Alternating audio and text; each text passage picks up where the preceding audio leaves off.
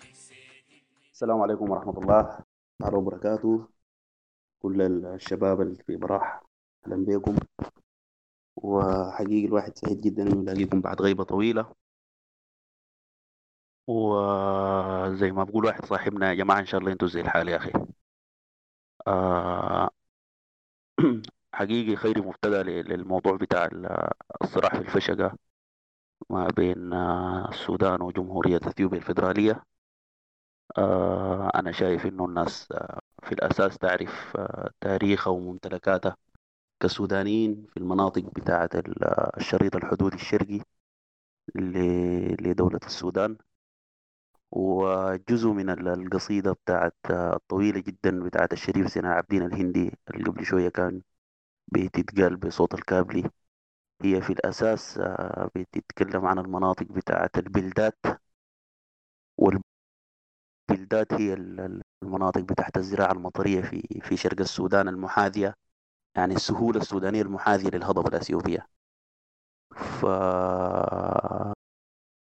يعني خير مبتدأ لل- للجلسة دي هي ال- المعرفة الجغرافية لل- للمنطقة اللي فيها النزاع. وأنا بطالب إنه الناس في نفس الوقت تتابع معايا ال- الونسة النصية لأنه أنا ح... صور من يعني وأنا بتكلم إن شاء الله. آه، عشان نعرف شنو السودان وشنو إثيوبيا وشكل الصراع ال- أو التداخل القبلي في المنطقة الشرقية اللي هي شرق السودان آه، وغرب إثيوبيا. آه، يعني من أقصى جنوب الشريط لحد أقصى شمال الشريط في الناحية الشرقية للسودان والناحية الغربية لإثيوبيا. وعشان ما ما ما نجر هوا كتير جدا في القصة بتاعت الحدود التاريخية. والشريط الحدودي ما بين السودان ومملكة الحبشة. لأنه مملكة الحبشة هي مملكة قامت قبل مملكة يعني جمهورية السودان. يعني لما كان في حبشة ما كان في سودان بشكله ال- الراهن الهسي. يعني أو سودان ما بعد سايكس بيكو ما بعد 1916 أو سودان ال- ال- التركية يعني. آه ما قبل المهدية لما بدأت لملم السودان بشكله ال- الأسي وصل له ده يعني. آه الصورة اللي حرستها هسه دي هي الصورة التغريبية لمملكة علوة اللي هي الممالك النوبية ما قبل السلاطين الإسلامية والممالك الإسلامية في السودان. مملكة علوة آه، عاصمتها كانت سوبا بالقرب من الخرطوم وهي مملكة نوبية كانت مملكة بتتمدد وتنكمش في صراعاتها مع الممالك النوبية الأخرى آه، المغرة وكده يعني. ف يعني لو ملاحظين هنا ما في ما في إثيوبيا وما في السودان لكن في علو وفي أكسوم.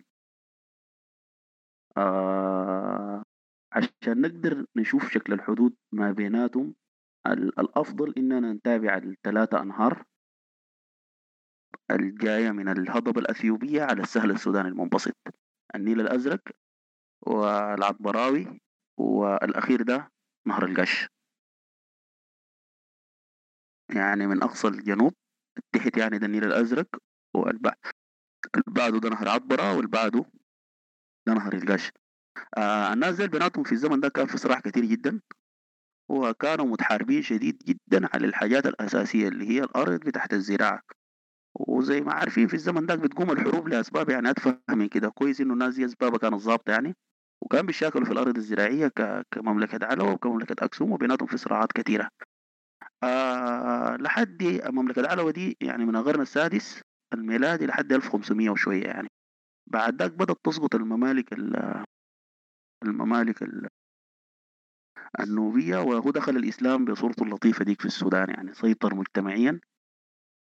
وبدأت تقوم ممالك تانية. الوريث بتاع الجزء بتاع مملكة علوة ده في السودان آه، هي سلطنة الفونج أو السلطنة الزرقاء. يعني دي صورة تانية بتوضح لك يعني بعد 1500 انت ماشي لفوق السلاطنة اللي كانت في وسط السودان أو في شريط السافنة الفقيرة اللي هي سلطنة الفونج اللي هي في أو مملكة سنار سلطنة الفور سلطنة وداي وانت ماشي على غرب أفريقيا يعني. ف ال- ال- ال- السلطنة دي بينه وبين أثيوبيا يعني سلطنة سلطنة الفونج سلطنة الفونج. طبعا يا جماعة ما حتكلم عنها كتير يعني. أنا الجزء ده حمشي فيه سريع كده. لكن مملكة مملكة الفونج أو مملكة سنار يعني دي من الممالك ال- ال- في السودان الممالك ال- ال- القديمة واللي كانت قوية جدا وتأسست 1504 في تحالف قوي جدا ما بين الفونج في جنوب شرق النيل الأزرق اللي هم بقيادة عمارة دنقس والعبد الله بقيادة عبد الله جماع من الحلفاية يعني. اللي هي السلطنة الزرقاء أو الدولة السنارية ومملكة الفونج. وهي أول مملكة عربية إسلامية قامت في بلاد السودان بعد انتشار السودان بعد انتشار الإسلام في السودان واللغة ال- يعني الإسلام بعد ما دخل السودان واللغة العربية سيطرت وبتاع والتصاهر اللي حصل ما بين العرب والنوبة في شمال السودان. في الجزء الجنوبي منه أنتج الممل- المملكة دي. ال- المملكة دي برضو يعني كان عندها صراعات كبيرة جدا مع مع اثيوبيا في الجزء التحت لو ملاحظين. يعني لا نحن بنتكلم عن الشريط الحدودي في الجزء الجنوبي. لما نتكلم عن سنار بنتكلم تحت هنا. ال ال ال ال ال ال السلطنة كان بتتمدد وكان بتين. يعني بتتمدد وبتنكمش وبتتمدد وبتنكمش على حسب صراعاتها مع مع مملكة الحبشة يعني. آه إذا رأينا هسه الخريطة اللي أنا مرسلها دي بنلقى إنه سنار عاصمة مملكة الفونج. جزء كبير جدا منها بعده تحت آه في في في داخل في في أثيوبيا الحالية. اذا تكلمنا عن أثيوبيا الحالية. آه ال- ال- ال- ال- ال- ال- الحاجة دي هي كان في مملكة في النص بيناتهم مملكة شهيرة جدا برضو قامت اللي هي اسمها مملكة فازوغلي.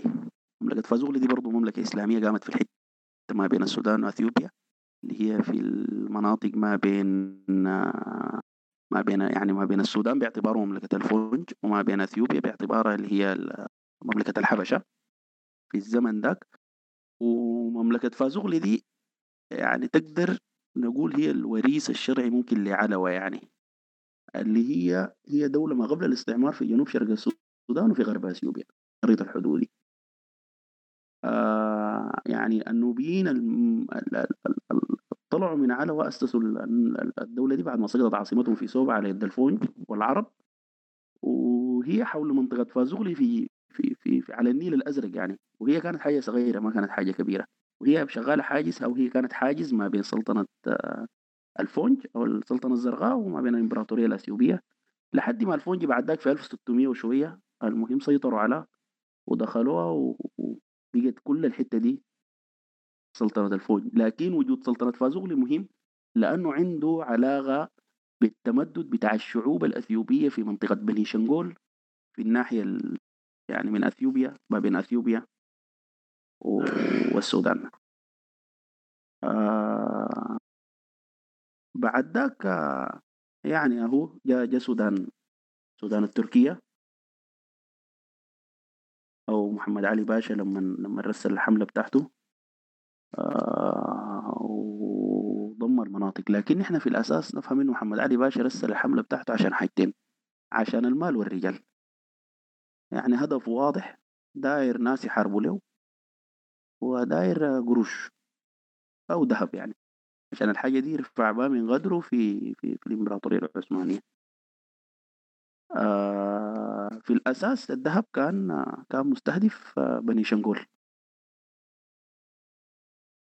مناطق اللي هي مناطق جنوب النيل الأزرق آه هي في مناطق المناطق ديك آه، يعني الأسطورة المحلية العالمية هناك بتقول دي مناطق غنية جدا بالذهب. يعني بصورة تخلي زول زي محمد علي باشا يرسل ولده يعني ولده وصهره. دول الدان الغالي والنفيس ما ما قصر معاه. وتكون شكل الدولة السودانية بشكلها شبه المعروف لنا حاليا بسقوط الممالك وسقوط الحكم بتاع العشائر وسقوط مملكة الفونج. أخيرا يعني بعد ذاك ودارفور ومشى يعني مشى مشى لحد الجنوب أسس دولته. في الوقت ده كان في صراع كبير جدا ما بين الإمبراطورية الأثيوبية والسودان التركي المصري. هو برضه صراع على على الأراضي الزراعية. مرة يجوا ديل ومرة يجوا ديل لكن محمد علي باشا في الأساس كان بيتكلم عن ال... عن الذهب. فنوقف في حتة إنه السودان في في ال- في المرحلة التركية دي قبل لأنه المهدية برضه كدولة المهدية حصل لهم صراع كبير جدا مع ال- الأحباش. لكن أتكلم عن عن عن عن أثيوبيا والسودان الآن أو يعني بالشكل اللي يتكون للسودان شكل التداخل بيناتهم عامل كيف. القوميات الأثيوبية المتاخمة للمنطقة دي هي ثلاثة قوميات حاليا يعني. نحن حاليا آه، في الناحية الشرقية بتاعتنا من الناحية الغربية لأثيوبيا. أثيوبيا زي ما نحن بنعرف هي عبارة عن دولة إثنية. يعني هو اتحاد إثني فيدرالي بتاع قوميات محددة في صراع بتاع قوة بيناتهم محدد وتوازنات بتاعت قوة محددة. هم تسعة تسعة قوميات آه نحن عندنا تماس في القومية مع التجراي رقم واحد وعندنا تماس مع القومية رقم ثلاثة اللي هي الأمهرة. ده كله في الناحية الشرقية وعندنا تماس أخير مع القومية رقم خمسة اللي هي قومية بني شنغول. وبعد ذاك ذاته بنفهم كيف بني شنغول دي بيقوا جزء من من القوميات الأثيوبية. آه نحن حاليا صراعنا آه في المنطقة بتاعت القومية نمرة ثلاثة الجزء فوق منها كمان. يعني ما في القومية نمرة ثلاثة دي لو ملاحظين في جزء تحت وجزء فوق. في الجزء الفوق منها دي دي منطقة ال- الفشق الأسي فيها الصراع. بصورة أوضح دي, دي القوميات للسودان الأمهرة وال- والبني شنغول و والتجراي زي ما قلنا. ديل هم الحاليين عندهم عندهم يعني تماس مباشر مع السودان الحالي. السودان ما بعد نفاش يعني. أنا بتكلم عن عن سودان تاني. آه ال ال ال ال التجراي في الجزء الشمالي من أثيوبيا. آه عندهم تداخل بسيط مع السودان في الحتة بتاعت الفشقة أو فوق للفشقة صغرى يعني اللي هي المناطق الشمال نهر عطبرة والأمهرة. في الجزء لحد محلي محلية حتة اسمها حتة اسمها باسوندا اللي هي بيقول لها محلية القلابات الشرقية. والبني شنغول مع ولايه النيل الأزرق. يعني حاليا التماس مع إثيوبيا في ولايتين. ولاية القضارف وولاية النيل الأزرق جغرافيا يعني. آه ولاية القضارف آه تماس مع الأمهرة والتجراي ولاية النيل الأزرق تماس مع مع البني شنغول. آه بصورة أوضح. آه كسل هاي حمدايت يعني لكن يعني حتة بسيطة كده صغيرة. يعني الحتة بتاعت ود الحليو محلية ود الحليو في ولاية كسلا هي عندها علاقه بالمثلث آه، ما بين السودان وإريتريا وإثيوبيا. مثلث حمدايت وده كنت حاجة أتكلم عنه فيما بعد لأنه ده فيه تمدد تجراي وهناك ما ما في مشاكل كثيرة يعني. آه نفهم محلية القضارف ذاتها أو ولاية القضارف. ولاية القضارف بتحد ولاية الخرطوم والجزيرة وسنار ولايه القضارف آه، فيها محلية الفشقة فيها محلية القضارف أو بلدية القضارف الكبرى فيها القلابات الغربية والقلابات الشرقية وفيها الرهد والبطانة والفشقة. محلية الفشقة في الناحية الشمالية الشرقية من من القضارف يعني وهي المحلية اللي عندها تماس مباشر مع مع إثيوبيا وبنلقى فيها اتنين آه نهرين آه فيها الباسلام وفيها سيتيت. فيها مدخل العطبراوي برضو. الباسلام وسيتيت بيتلاقوا مع بعض وبعد ذاك بيمشوا يلاقوا العطبراوي في أعالي عطبرة وسيتيت.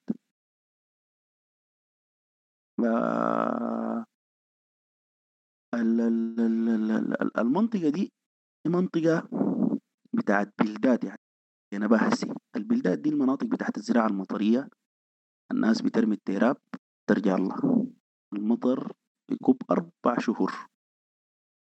يقوم الواطة وبعد ذاك يجي الدرت ينجض ال- القام كله فشنو؟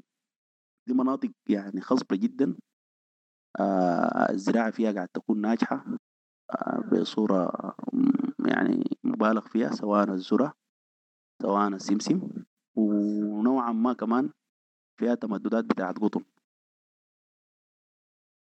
في في الحتة بتاعت محلية الفشقة. آه جغرافيا الفشقة آه عبارة عن سهل منبسط. ومحل وما يجاورها في أثيوبيا بهناك الأمهرة أو أراضي الأمهرة هي عبارة عن عن مرتفعات وهضاب ف من هنا بنست... يعني حسب التقسيم ال- ال- الجغرافي لولاية القضارف ذاتها الفشقة دي هي واحدة من المحليات الخمسة المكونة لقضا- للقضارف. الشعب بتاع الأمهر المقابل لل- للفشقة عندهم اعتقاد راسخ جدا إنه الأرض دي هي بتاعت أجدادهم. يعني في قناعة جواهم إنه الواطة دي حقتنا. آه وما حيخلوها لل- للسودانيين يعني مع إنه يعني هي ضمت للسودان باتفاقيات محددة تقريبا بتاعت 1902 بتاعت منيلك وكله خريف يعني كل خريف المزارعين بتاعنا أمهر بينزلوا. في الأراضي دي بيزرعوها و... ومحميين تماما ب... ب...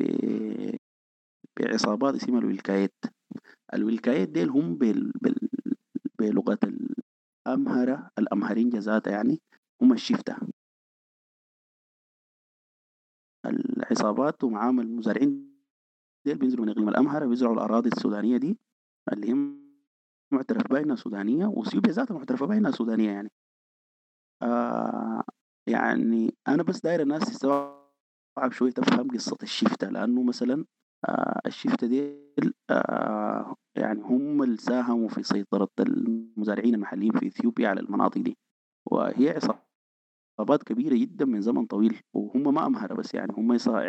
يعني الناس دي بيشتغلوا بالقروش عديل يعني آه آه ممكن يكون يعني من ضمنهم في أصول سيد- سودانية عديل يعني في في كلام إنه عندهم مشيخه في رأس الفيل في- من الدولة السنارية يعني من زمن سلطنة الفونج. وديل هم عصاب عصب ال- ال- الشفته ذاتهم لكن ال- الأمهرة آه يعني مش بيتكلموا عن إنه اراضيهم في الفشل لا هم بيتكلموا عن إنه اراضيهم تمتد إلى سهل البطانه يعني كل القضارف وفي واحدين كمان بيقول لك للخرطوم يعني يعني لحد ابو حراس شريك مدني اللي هي بداية سهل البطانة في في نهر الدندر هم بيتكلموا عن انه المناطق دي حقته آه بصورة مبسطة كده آه، بيجي موسم الزراعة وتجهيزات للزراعة دي بينزلوا الحتات دي وبيزرعوها وإذا لاقوا مزارعين سودانيين عندهم علاقة بالأراضي دي تحت تحت تحت بيضربوهم بيقتلوهم يعني بكل. بكل البساطة دي حجم الأراضي الزراعية المعتدى عليها دي يعني ما هينة يعني بنتكلم عن مليون فدان التقديرات بتاعتها يعني. آه واللي هي بتمتد من سيتيت والباسلام شرقا لحد القلابات القلابات دي هي مباشرة شرق القضارف وبتتقسم لثلاثة مناطق. هي الفشقة الكبرى من سيتيت للباسلام والفشقة الصغرى من الباسلام للقلابات يعني الجزء الفوق في الخريطة دي الفشقة ال- والفشقة الثانية اللي هي ماشية لحد منطقة القلابات الحدودية اللي هي مع مع جبل جبل دقلاش ومناطق تايا ومناطق المتمة. المتمة دي داخل الحدود الأثيوبية بهناك. آه يلا نرجع بصورة تاريخية. وقفنا في السودان في المهدية. المهدية طبعا كان عندهم عندهم صراع كبير جدا مع مع مملكة الأحباش. عندهم معركة شهيرة في القلابات. نحن ما أنا ما حخوض فيها هسي لأنه المهدية أصلا كان عندها يعني بعد ما سيطرت على السودان المهدية كانت تسعى للتمدد يعني مش حتى مع إثيوبيا. برا يعني ترسلت حملة لفتح مصر ولأثيوبيا حمدان أبو عنجة اللي هي معركة القلابات الشهيرة بتاعت 1889 اللي قتلوا فيها الإمبراطور الأثيوبي ذاته. فالمهدية ما دخلت أثيوبيا مسكتها تماما لأنه بعد ذاك المهدية ذاتها وجهت بصراعات كثيرة لحد ما سقطت يمكن بعد سنوات قليلة من تاريخ انتصاره في معركة القلابات آه اللي هي المهدية دي أسقطت الدولة التركية في السودان. آه بعد ذاك جل الحكم الثنائي الإنجليزي المصري للسودان. آه الاستعمار يعني. آه الإنجليز آه، كانوا واضحين جدا تجاه السودان يعني. الإنجليز بيتعاملوا مع المستعمرات على سنة نقاطة قروش يعني. فأي حاجة ممكن تجيب لهم قروش هم ما عندهم مشكلة سواء بعد ذاك بيحاربوا بالسلاح للحاجة دي. ف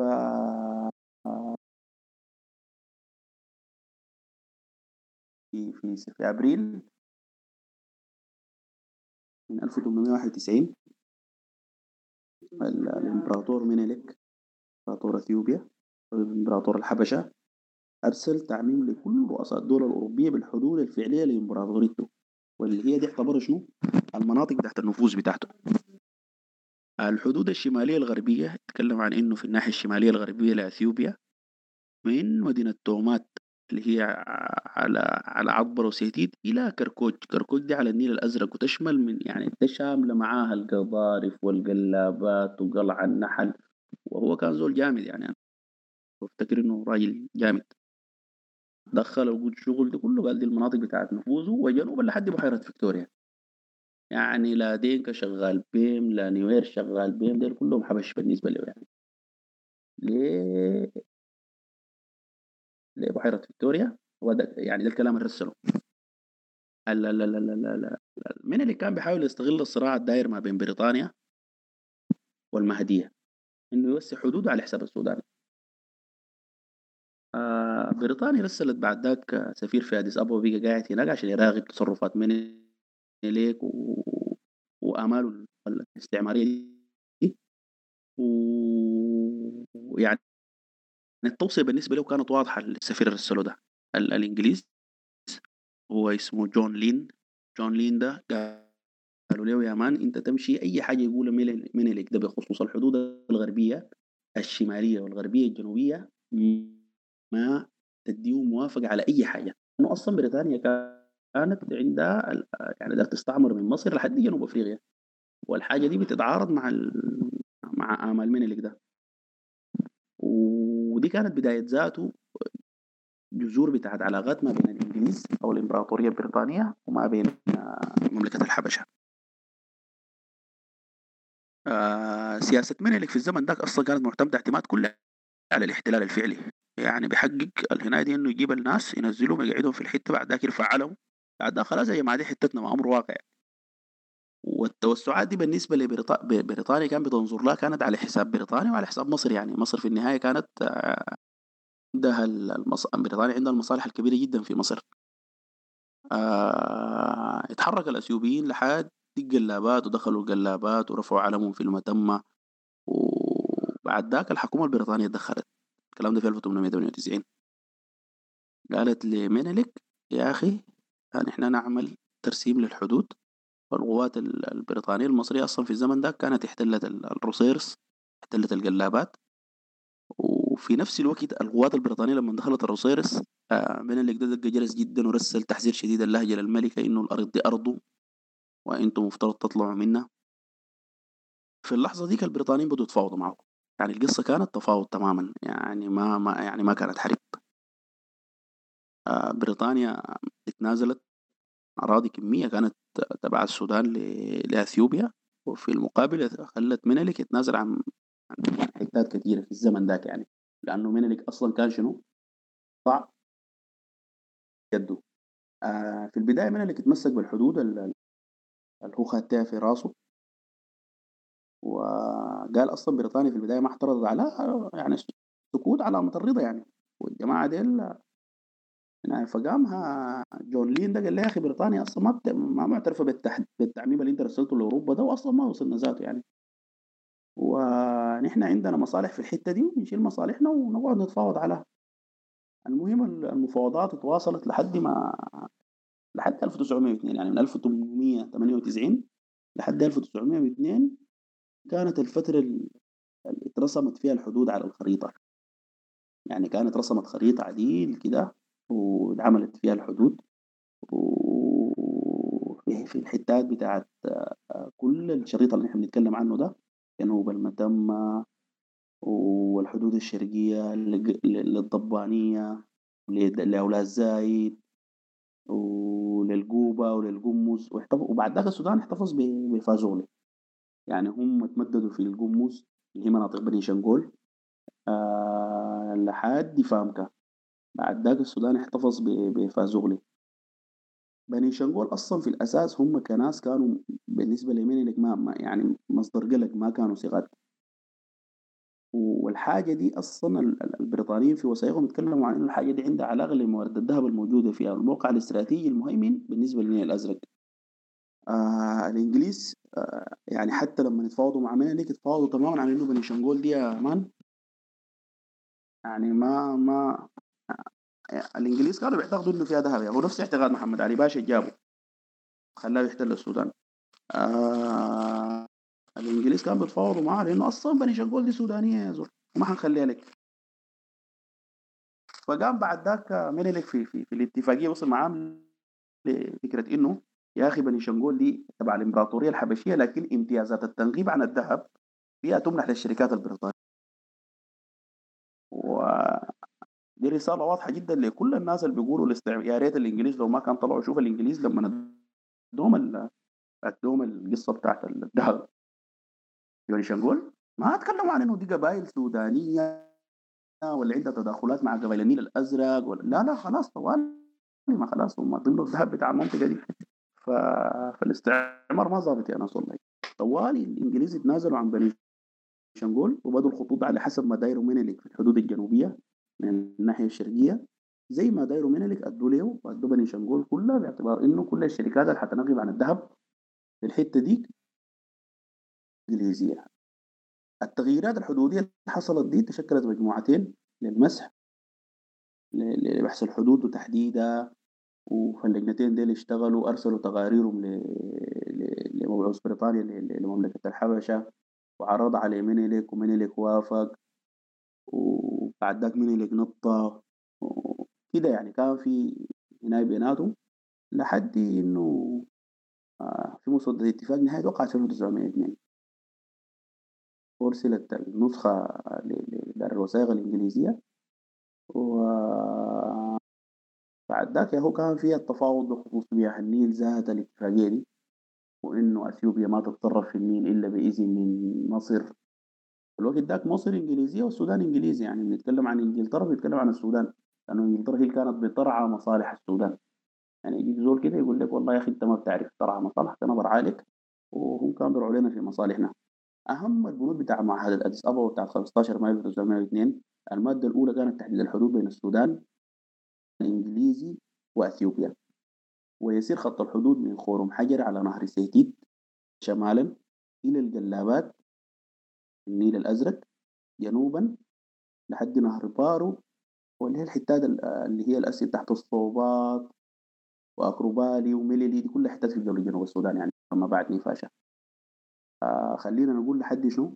لحد جنوب النيل الأزرق. وعبارة أخرى في أن الأجزاء الأخرى سفلى من نهر عطبر والنيل الأزرق والصوبات تخضع للحكم الإنجليزي في السودان. وتعهد منيلك بعدم تشييد أي حاجة على النيل الأزرق بدون إذن من مصر. وده كان شكل الاتفاقية بتاعت آه، 1902 وبعدها بنقدر نقول إنه شنو؟ تغرد الأوضاع في الحدود الشرقية.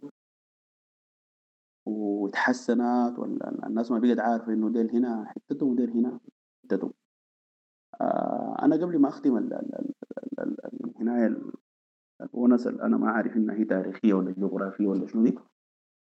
آه في نقطة مهمة شديد شفتها أنا قبل فترة يعني بالذات أيام حكم ال- الفيزان الطيبين لجمهورية السودان.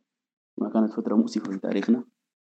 وكان في مجموعة كده من الفيزان اللطيفين بيتكلموا عن إنه يعني نجعل المنطقة بتاعت الفشقة منطقة بتاعت تكامل حدودي تجاري. وأنا بفتكر إنه ده ضعف باين وده تنازل وده حديث يعني ده الحديث ده فيه مأزق قانوني كبير ليه؟ لأنه أنت بتتنازل عن أول معاهدة أنت عملتها كدولة. لترسيم حدودك اللي هي معاهدة 1902 معاهدة آه، مايو دي مايو معاهدة أبابا في مايو 1902 و- وده تشكيك ذاته في شنو؟ في سودانية ال- ال- ال- المنطقة دي لأنه هي أصلا مناطق بتاعت تماس وكان حاصل فيها تمددات. لكن اللي حصل إنه حصلت توازنات بتاعت قوة محددة ما بين مينيلك وما بين اللي كان بيحكم السودان على ضوء آه، مينيلك أو مملكة الحبشة. قالت أراضي بتاعت قبائل سودانية انضمت لمملكة الحبشة والمناطق دي تحت الفشقة الشمال بقت تبع السودان. ف دي منطقة دي, دي ده كلام ما ما.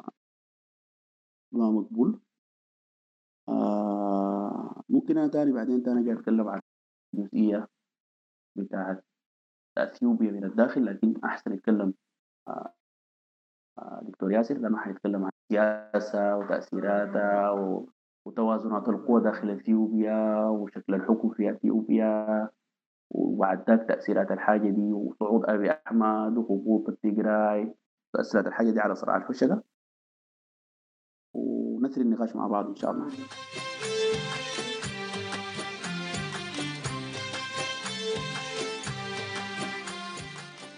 طيب السلام عليكم. آه شكرا لك يا صدام. آه صراحة يعني آه، أديتنا لمحة وافية كافية عن ال... عن التاريخ وال... والجغرافيا يعني قديما وحديثا لإثيوبيا والسودان. آم، أنا أنا داير أركز آه، المداخلة بتاعتي على ال... على ال... على على الراهن بما يع- يعني يلي الحدود السودانية الإثيوبية وعلى الإقليم ككل يعني لأنه أنا بعتقد ال- الصراع في الحدود السودانية الإثيوبية وفي منطقة الفقشة بالتحديد هو هو ما نتيجة بس لصراع حدودي ولكن أصلا نتيجة لتشكلات جديدة في في إثيوبيا وفي في القرن الإفريقي. آه، بداية أنا هرجع شوية ل زي ما ذكرت في آه، آه، في كلامك يا صدام إنه إثيوبيا هي دولة إثنيات يعني هي ليست دولة آه، قومية بالمعنى بتاع الدولة القومية واللي بسموها ال nation state اللي هي بيكون في آه، أو آه، أمة بتتشكل بالعكس هي إثنيات والإثنيات دي عندها حدود. اللي هي زي ما ذكرت في الخارطة ال- الأولى آه، اللي تكلمت عنها. ال- ال- ال- النظام ده هو ذاته نظام حديث مناسب نظام الإثنيات. آه، كان في في بداية التسعينات مع مع مع آه، يعني صعود جبهة التجري اللي هي الجبهة اللي كان رئيسها ميلس آه، زيناوي ومع التحالف مع حركات تانية مسلحة زي حركة الأورومو وحركة ال- الأمهرة. أسقطوا نظام ال- الدرج اللي هو نظام كان بقيادة منجستو النظام الشيوعي المعروف. ولعله هذه الجبهة نفسها مناسبة انطلقت من الحدود السودانية مع التجرية والحدود السودانية الشرقية يعني. وهي كانت منطقة بتاعت تسليح للمعارضة الإثيوبية وبنفس. بنفس الأمر كانت اثيوبيا أيضا تسلح ال... ال... آنذاك المعارضة في في نفس ال... ال... الإطار يعني. ال... كان في صراع حدودي بحيث إنه التسليح للمعارضة من الطرفين آه، فازت بعد ذاك أو صعدت جبهة التجري إلى الحكم في في أديس وبمساعدة سودانية كبيرة وده اللي خلى إنه العلاقات السودانية ال- ال- إلى حد ما العلاقات السودانية مع التجري تكون علاقات أفضل يعني من الأمهرة. آه، زي ما حنشوف لاحقا. ال ال ال ال ال ال مشروع ملي الزناوي ومشروع جبهة التجري هو اللي استحدث آه، مشروع اثيوبيا الإثنية أو ال- الفيدرالية الإثيوبية بحيث أي شعب من الشعوب الإثيوبية اللي هي الاثنيات اللي تكلم عنها صدام بيكون عندها حق تقرير المصير وبيكون عندها حق الولاية الكاملة على الإقليم بتاعها حتى في ميزانيتها في كده اللي هي فيدرالية ممكن أقول إنها فيدرالية حقيقية يعني فيدرالية آه، بي- بي- بي- بتحاول انها آه، توزع سلطات على الأقاليم يعني. آه طيب أنا أنا كنت إنه والله يا أخي جبهة الدقيقه ما اسست النظام الجديد اللي هو نظام قائم على اثنيه ونظام غير قومي. مشكلة النظام ده إنه في في زي آه نقطة أو آه مادة في الدستور الإثيوبي الجديد إنه أي شعب من شعوب إثيوبيا إذا قرر إنه ينفصل عنده حق تقرير المصير. هي دي لاول مرة تستحدث رغم إنه سيطرة التقرير على الحكم وسيطرة مجلس الحديدية آم، يعني خلت ده مادة غير مفعلة لأنه بعدين تشكلت الحزب بتاع ال EPRDF أو ال Ethiopian People آه، Revolutionary Democratic Front الجبهة الديمقراطية الإثيوبية. فال فال فال فال فنظام الحكم يعني كان فيه كان فيه في الدستور لعله دي الرؤية بتاعت مجلس إنه لقدام ممكن يكون واحدة قائمة واحدة طوعية قائمة بين الاثنيات لكن كان محكومة بقوة السلاح يعني آه، إلى حد كبير. آه، في نفس ال- الوضع إنه في السودان طبعا بعد ال- ال- زي ما قلنا المعارضة من الجبهة الشرقية. و يعني دخلت من اثيوبيا إلى حتات كثيره في آه، في في مثلا إذا قلنا آه، قريب الكرمك والقيسان وهناك في مثلا هامش كوريب. فالمناوشات دي ذاتها جاءت بعد ال- اللي هو ال- النظام في السودان كان بيحاول إنه يدعم ال- ال- ال- الميليشيات أو ال- ال- المجموعات الإسلامية في في إثيوبيا.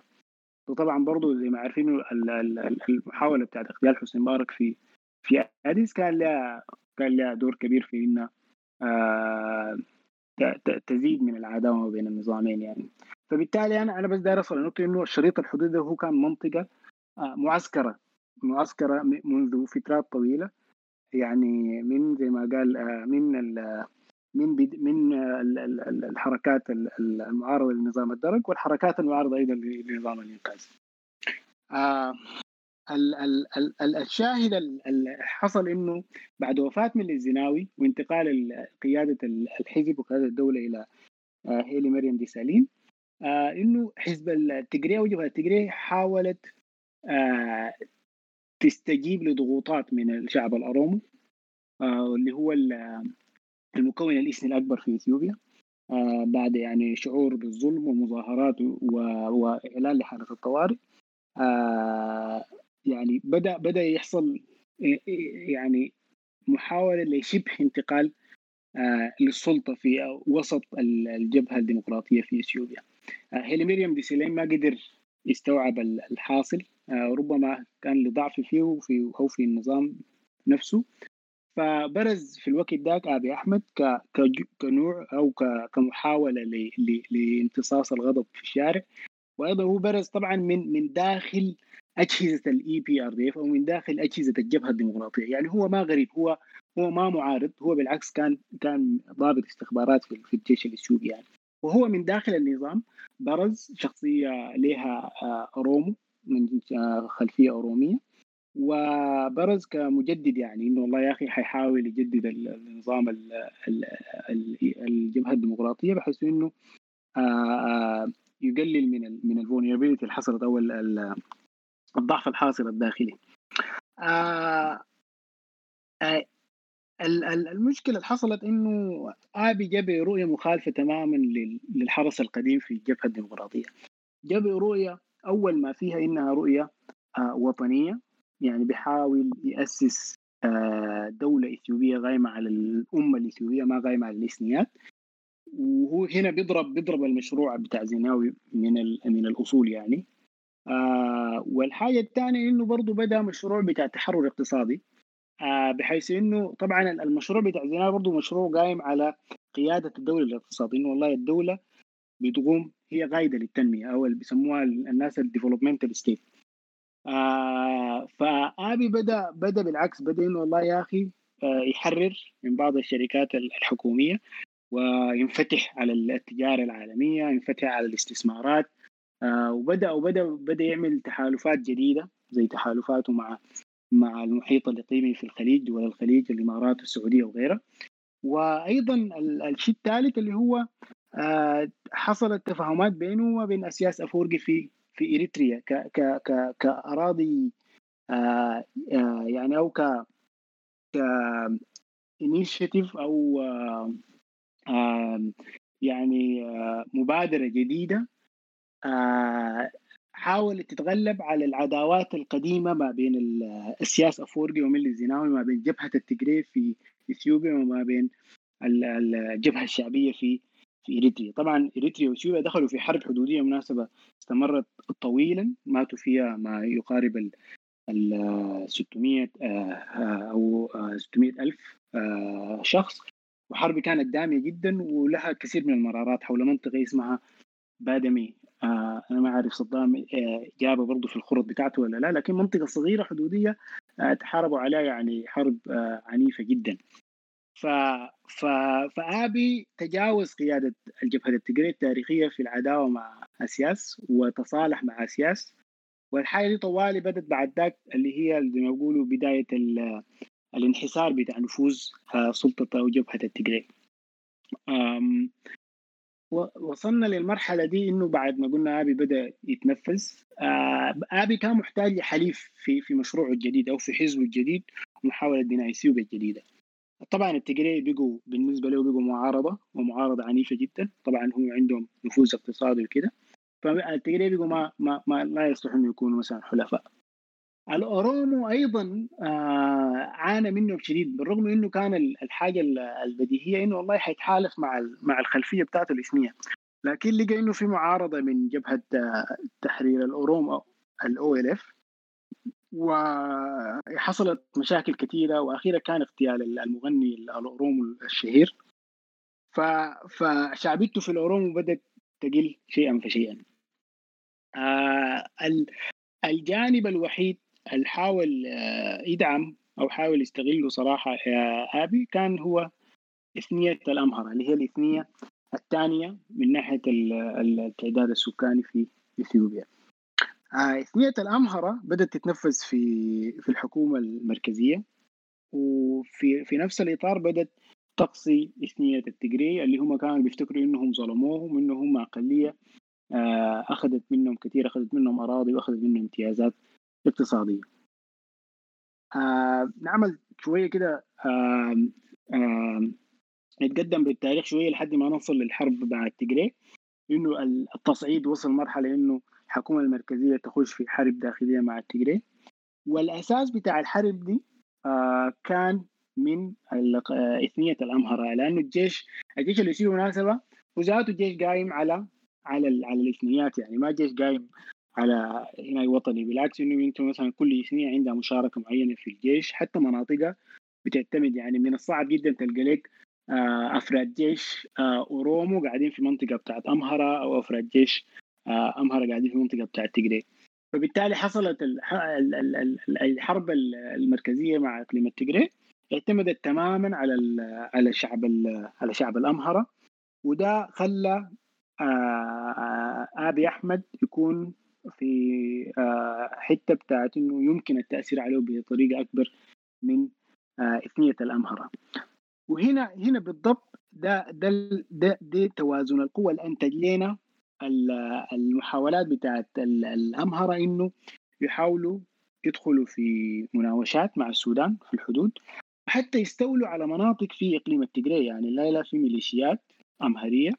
ما ما اعترفت بالحدود ال- بتاعت الإقليم بعد حرب التجري وضمت مناطق من التجري لاقليم فبالتالي هو مشروع أمهري توسعي آه، في مناطق مجاورة بيفتكروا إنه هم تاريخيا عندهم حقوق فيها وبيفتكروا إنه آه، ملس آه، آه، يعني تنازل عنها طبعا كان في اتفاقية في 2008 آه، لأنه أنا شفت برضو إنه آه، بعض الناس بيفتكروا إنه والله يا أخي الحكاية دي آه، تنازل عنها ال- ال- ال- النظام الانقاذ أو النظام السابق. آه، لكن الحاجة دي بس من ناحية بتاعت آه، بحث كده ما حصل تنازل. يعني ما حصل دولة اتنازلت عن عن أرض أرضنا دي في كل الحقبة التاريخية آه، للسودان. في 2008 بالعكس كان في اتفاقية ما بين آه، إثيوبيا والسودان إنه ال- آه، الأرض آه، بتاعت الفقشه الأرض القفش آه، أنا بلخبط دائما في الاسمين لكن الأرض دي تتبع للسودان. آه، ويجوز انها تكون آه، منطقة بتاعت إنه والله يا أخي يمكن الاستعانة بالمزارعين الاثيوبيين في مواسم الحصاد أو في مواسم معينة. نسبة لأنه حصل حصل تغير ديموغرافي في المنطقة دي. يعني دي واحدة برضه من الحاجات اللي ممكن لقدام آه، الناس تتناقش فيها إنه آه، السودان من ناحية بتاعت سكان وبالذات منطقة منطقة ال- القضارف آه، حصل فيها نزوح بقت تحتاج لأيدي عاملة. بقى في مناطق زراعية وفي مزارعين كبار لكن ما في ناس بيحصدوا ما في ناس بيزرعوا ما في عمال. فاحتاجوا لأنه يجيبوا عمال من آه، من اثيوبيا آه، الحاجة دي طبعا آه، أدت إلى إنه يحصل يعني حتى تغير تغير سكاني في المنطقة دي دي اللي قدام نحن المفروض برضه في لما نفكر في إطار في إطار الدولة الس- السودانية القومية إنه والله يا أخي التوزيع السكاني وعلاقته مع مع الأرض يعني. إلى أي إلى أي مدى نحن المفروض نحاول آه إنه ال ال ال ال النسبة أو التناسب ما بين الأرض والسكان يكون شكلها كيف لأنه نحن قاعدين مناسبة في منطقة آه زي ما قال صديق منطقة سهليه منطقة زراعية منطقة شاسعة واسعة لكن تعدادنا السكاني بسيط شديد. ومحاوطين بدولتين اللي هم مصر وإثيوبيا فيها انفجار سكاني هائل. إذا كان إثيوبيا الاثنين يعني تقريبا ما يقارب ال 100 مليون نسمة. وهم في حوجه لاراضي زراعيه في حوجه لموارد وجنبهم في الدولة دي اللي هي ما عندها ما عندها سكان كتار وحتى فاضيه فبالتالي الخطر التوسع بيجينا من المنطقتين ديل وده وده ربما يكون الخطر الاستراتيجي للسودان المفروض يتعامل معه.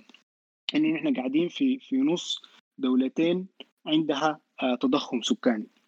وأعتقد دي ذاتها آه، بيخلينا إنه يعني نفكر في دور دور دور الدولة في حماية الأراضي ودور الدولة ودور الجيش في حماية الحدود لأنه المستقبل اللي قدام حي... حيشهد يعني صراع حقيقي. المستقبل انه نحن نقول والله يا أخي حتى الأجيال الجاية إذا كان آه، من من من 50 ل 100 سنة آه، يعني إنه حيكون في صراع كبير شديد على المياه وفي صراع كبير شديد على الأراضي الصالحة للزراعة. فبالتالي موضوع الحدود ما موضوع ما موضوع آه، ما موضوع بسيط. ولا موضوع آني ولا موضوع يعني ممكن نقول عليه إنه وقت يعني. هو بالعكس موضوع بيحدد إلى شكل إلى حد كبير يعني مستقبل الدولة السودانية لقدام فدي واحدة من الحاجات الناس المفروض تفكر فيها. إضافة آه أنا حتكلم برضو عن إنه ال ال ال ال أنا صراحة ناس براح يعني شاكر لهم جدا إنه بدوا آه يفتحوا النقاش في مواضيع زي دي لأنه واضح إنه السودان ما عنده عمق إقليمي في في في, في إذا كان الشعب السوداني إذا كان عندنا مثلا المراكز البحثية إذا كان المحاضرات إذا كان حتى الأبحاث أو الكتابات أو المقالات إنه قد قد ترى إنه بعض السودانيين أو الكتاب قد يكونوا مهتمين بمناطق هي بعيدة عنا جغرافيا. يعني مثلا ممكن يكون مهتمين بالانتخابات الأمريكية أكثر مما اللي بيحصل شنو مثلا في إثيوبيا أو اللي بيحصل شنو في الصومال أو اللي بيحصل شنو في إريتريا أو اللي بيحصل شنو في في تشاد. ودي ودي أعتقد واحدة من الحاجات المفروض تركز معها الدولة إنها تحاول آه، تخلق خطاب آه، أكاديمي بحثي آه، جديد بحيث إنه يركز إنه والله يا أخي نتعلم لغات المناطق المداخمه لنا ونتعلم ثقافاتهم آه، نعرف الحاصل شنو وتأثيرهم علينا. لأنه زي ما شفنا هسه أي محاولة لاعاده صياغة موازين القوى في أي دولة حتأثر علينا تأثير مباشر كان في حدودنا أو في آه، مواردنا.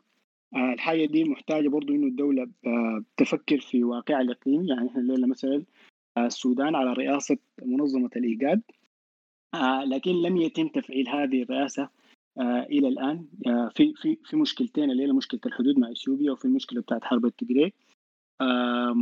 فدي فدي كلها كان المفروض يكون عندنا دور أكبر كان المفروض يكون عندنا دور دبلوماسي أكبر. آه بدينا بدينا يعني آه آه مساحة بتاعت حركة أكبر زي ما لما تحصل مثلا مشاكل حدودية زي اللي حصلت الآن.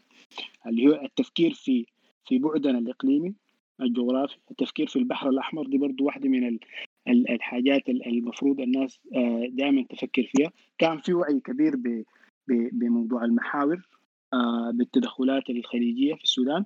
لكن هي برضه المفروض ننظر لها إنها هي ما تدخلات آه، في السودان بس لكن تدخلات في الإقليم كله. من الصومال إلى جيبوتي إلى إريتريا إلى إلى إثيوبيا يعني. والليلة نحن بنسمع إنه مثلا الإمارات والسعودية بيحاولوا يتوسطوا ما بين السودان وإثيوبيا. لأنه دي منطقة بتاعت نفوذ أصبحت آه، إماراتية وسعودية. الجزئية الأخيرة اللي داير أركز عليها إنه برضو آه، أنا شايف في الخطاب اللي بقى بتناول الحرب في الحدود وكده إنه في خطاب بقى خطاب إلى حد ما رومانسي يعني بيحاول يقول لا للحرب آه نحن ما دايرين تاني حروب نحن ما كده. والحاجة دي طبعا أنا أعتقد إنه مرد إلى إلى إنه في عندنا ضعف شديد وفي فقر شديد في في العلوم الاستراتيجية والدراسات العسكرية والدراسات الأمنية. آه، ما عندنا كليات بتحاول تناقش النظريات دي. والعالم اتطور يعني في الموضوع ده. يعني الليلة آه، في كل الجامعات في في الغرب في أمريكا في في مراكز بتاعت أبحاث وأقسام بتعنى بالدراسات الاستراتيجية بدراسات الحرب والسلام بالدراسات الأمنية والدراسات العسكرية. ليه؟ لأنه الدولة الحديثة آه، هي واحدة من أهم محدداتها اللي هي حدود ودولة تحمي هذه الحدود والحماية بتكون دائما بقوات القوات المسلحة يعني وهي القوات المسلحة جزء من جزء من من أش... من ال... من أنواع قوة الدولة يعني اللي بت... اللي بتحفظ بها آه، استمراريتها. فالنظر للحرب المفروض يكون نظر نظرة علمية آه في ناس اتكلمت عن العلماء ونظروا لموضوع الحرب إنه ليه الحرب بتقوم؟ وبيروا إن الحرب ما ما حاجة ما حاجة يعني كعبة طوالي بالعكس هي الحرب هي في الأصل زي ما بقول مثلا كلاوزفيتس يا إنها هي استمرارية لل... ألو أيوه. يا معلش معلش أنا آسف. صدامنا آه معلش بس إحنا ممكن في البداية أول نتكلم عن الحرب ذاتها يعني الأسي حاصل حتى بعد ذاك نشوف ال- المترتبات الحاصلة دي لأنه نحن زي. تجاوزنا النقطة دي.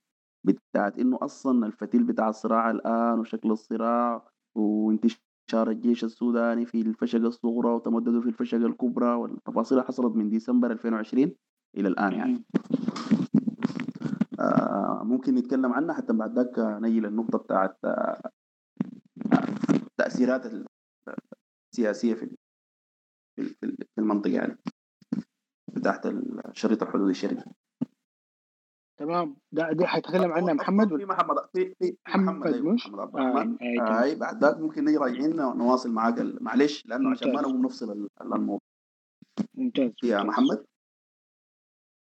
آه صدام أنت اوريدي كان آه اتكلمت عن جزء كبير من القصة بس تم تم الكلام يعني عن عن بس ال- الحاصل شنو في الشهور الأخيرة في إثيوبيا والصعود بتاع الأمهرة والتحالف الجديد الطالع والضرب بتاع التجريه الحكام ال- على الأقل ال 20 25 سنة الأخيرة بتاعت إثيوبيا أو ال 20 سنة الأخيرة من 91 والتغير ده اثره شنو علينا؟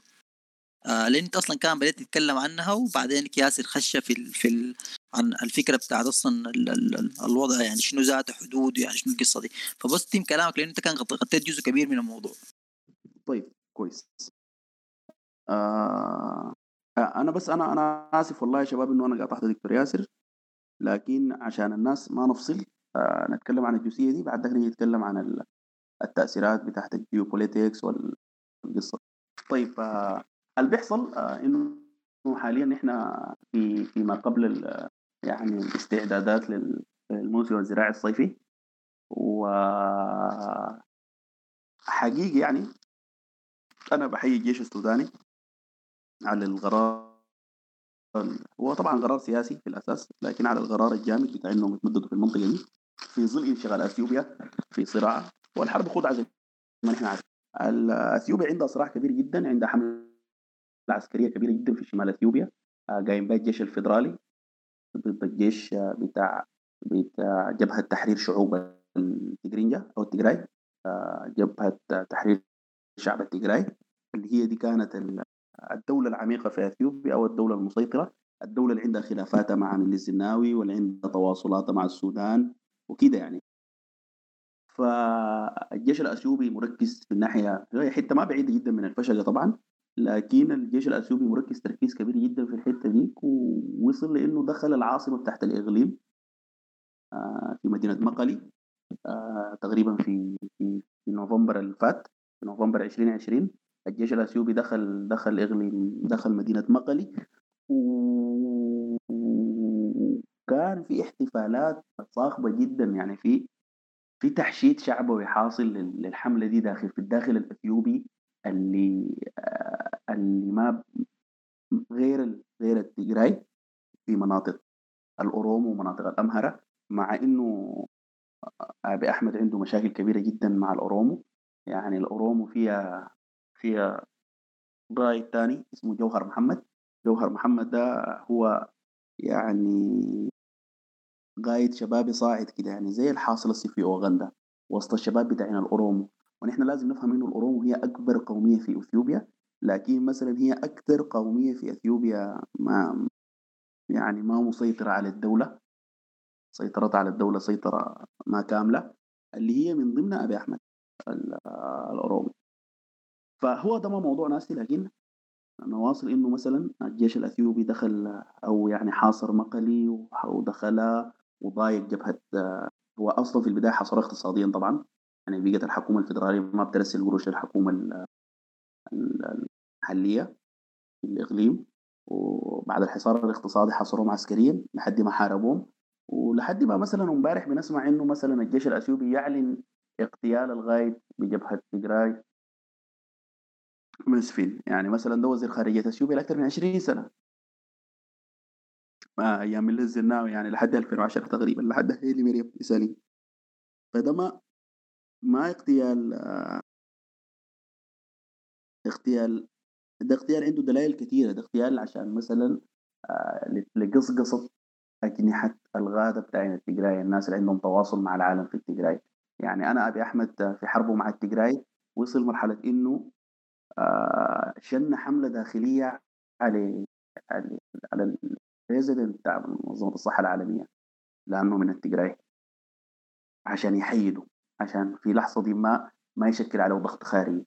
هي حرب كانت حرب شاملة آه، من كل النواحي الاقتصادية والسياسية والعسكرية وفيها كل ال- المساوئ بتاعت الحرب لدرجة إنه بنتكلم عن إنه في أكثر من 80 إلى 90 ألف لاجئ جديد أثيوبي الصراع الجديد فترة من نوفمبر إلى الآن على الحدود الشرقية في السودان في معسكرات. أصلا هي أصلا المناطق دي يعني المنطقة بتاعت الحدود الشرقي مع أثيوبيا وإريتريا فيها معسكرين من أكبر معسكرات اللجوء في أفريقيا في والشريفي شرقي كسلة وفي الشقراب شرق الشوك يعني. المناطق دي ومناطق بتاعت معسكرات جديدة. الحرب دي كان فيها تحالف واضح جدا ما بين أبي أحمد وسياس أفوري. ذلك الرجل صاحب الشنب الكبير يعني زي ما كلنا بنعرفه اللي هو من أجمل ديكتاتوريات شرق أفريقيا الموجودة حاليا. المهم آه، الشنب ده عنده جيش آه، الجيش بتاعه يعني طبعا زي ما عارفين إنه الدولة دولة قمعية بصورة يعني جامدة.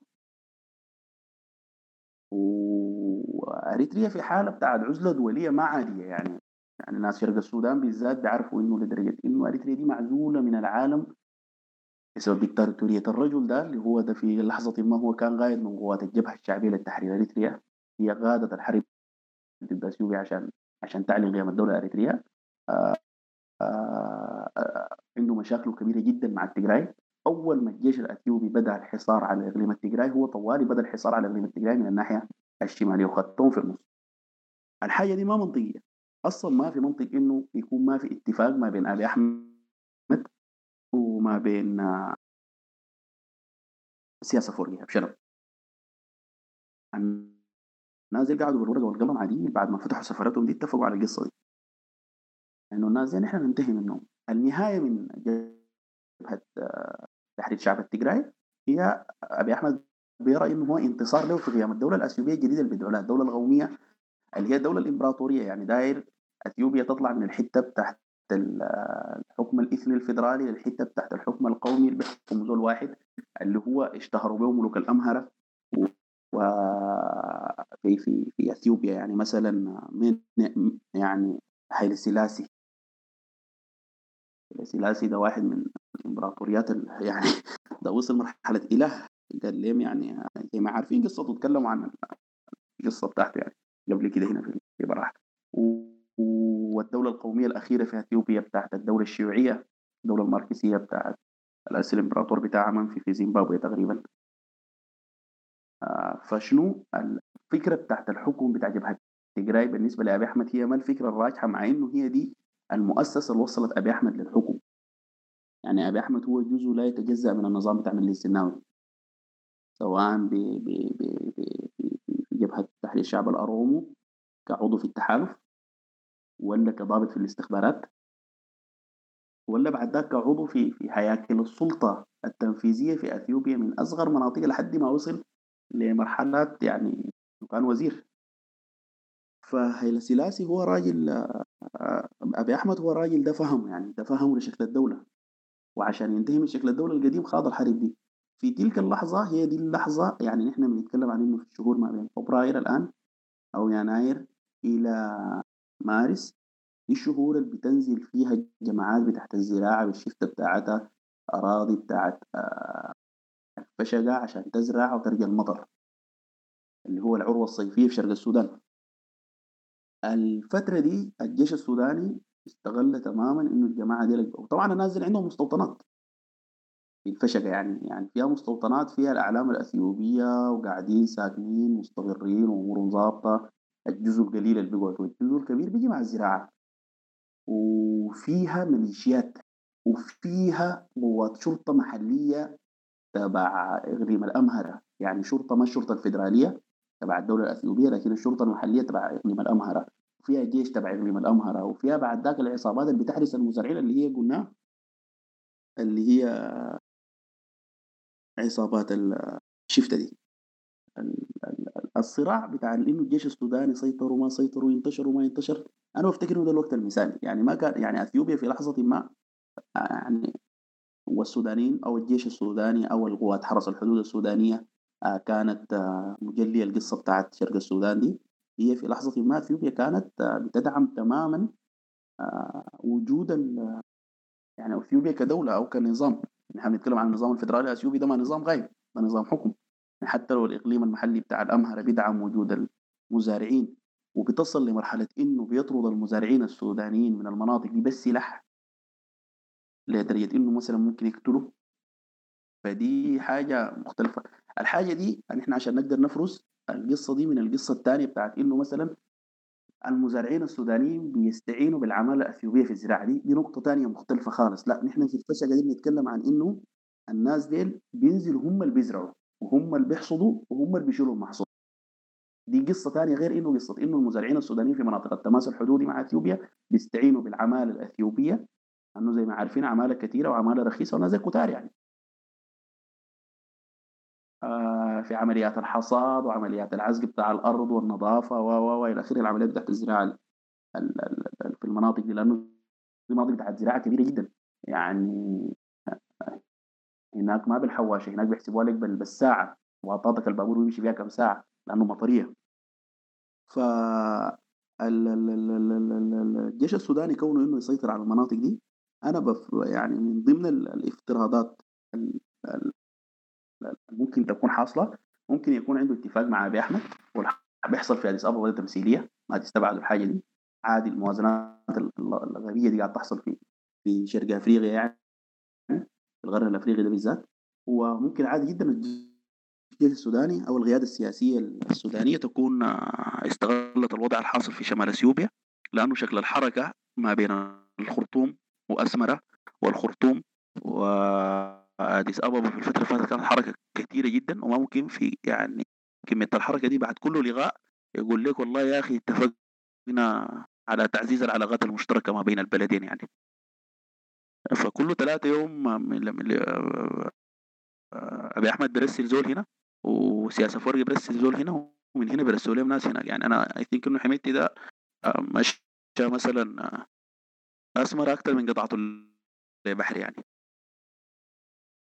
فالشكل الصراع حاليا هو ما واضح لكن الحاجة اللي مفترض تكون واضحة لكل الناس إنه ال- الجيش السوداني تمدده في المناطق دي هي حماية لحقوق سودانية تاريخية وفق اتفاقيات محددة حصلت في زمن ما والحاجة دي ما يعني م- مفترض أنا أفتكر إنها تدعم ما مفترض إنه الحاجة دي آه، تمشي في في قصة التفكيك والصراع السياسي بتاع إنه مين حيستمر ومين ما حيستمر وهي دي الطريقة المثلى المثلى لإنه أنت تصنع جيش قومي يعني.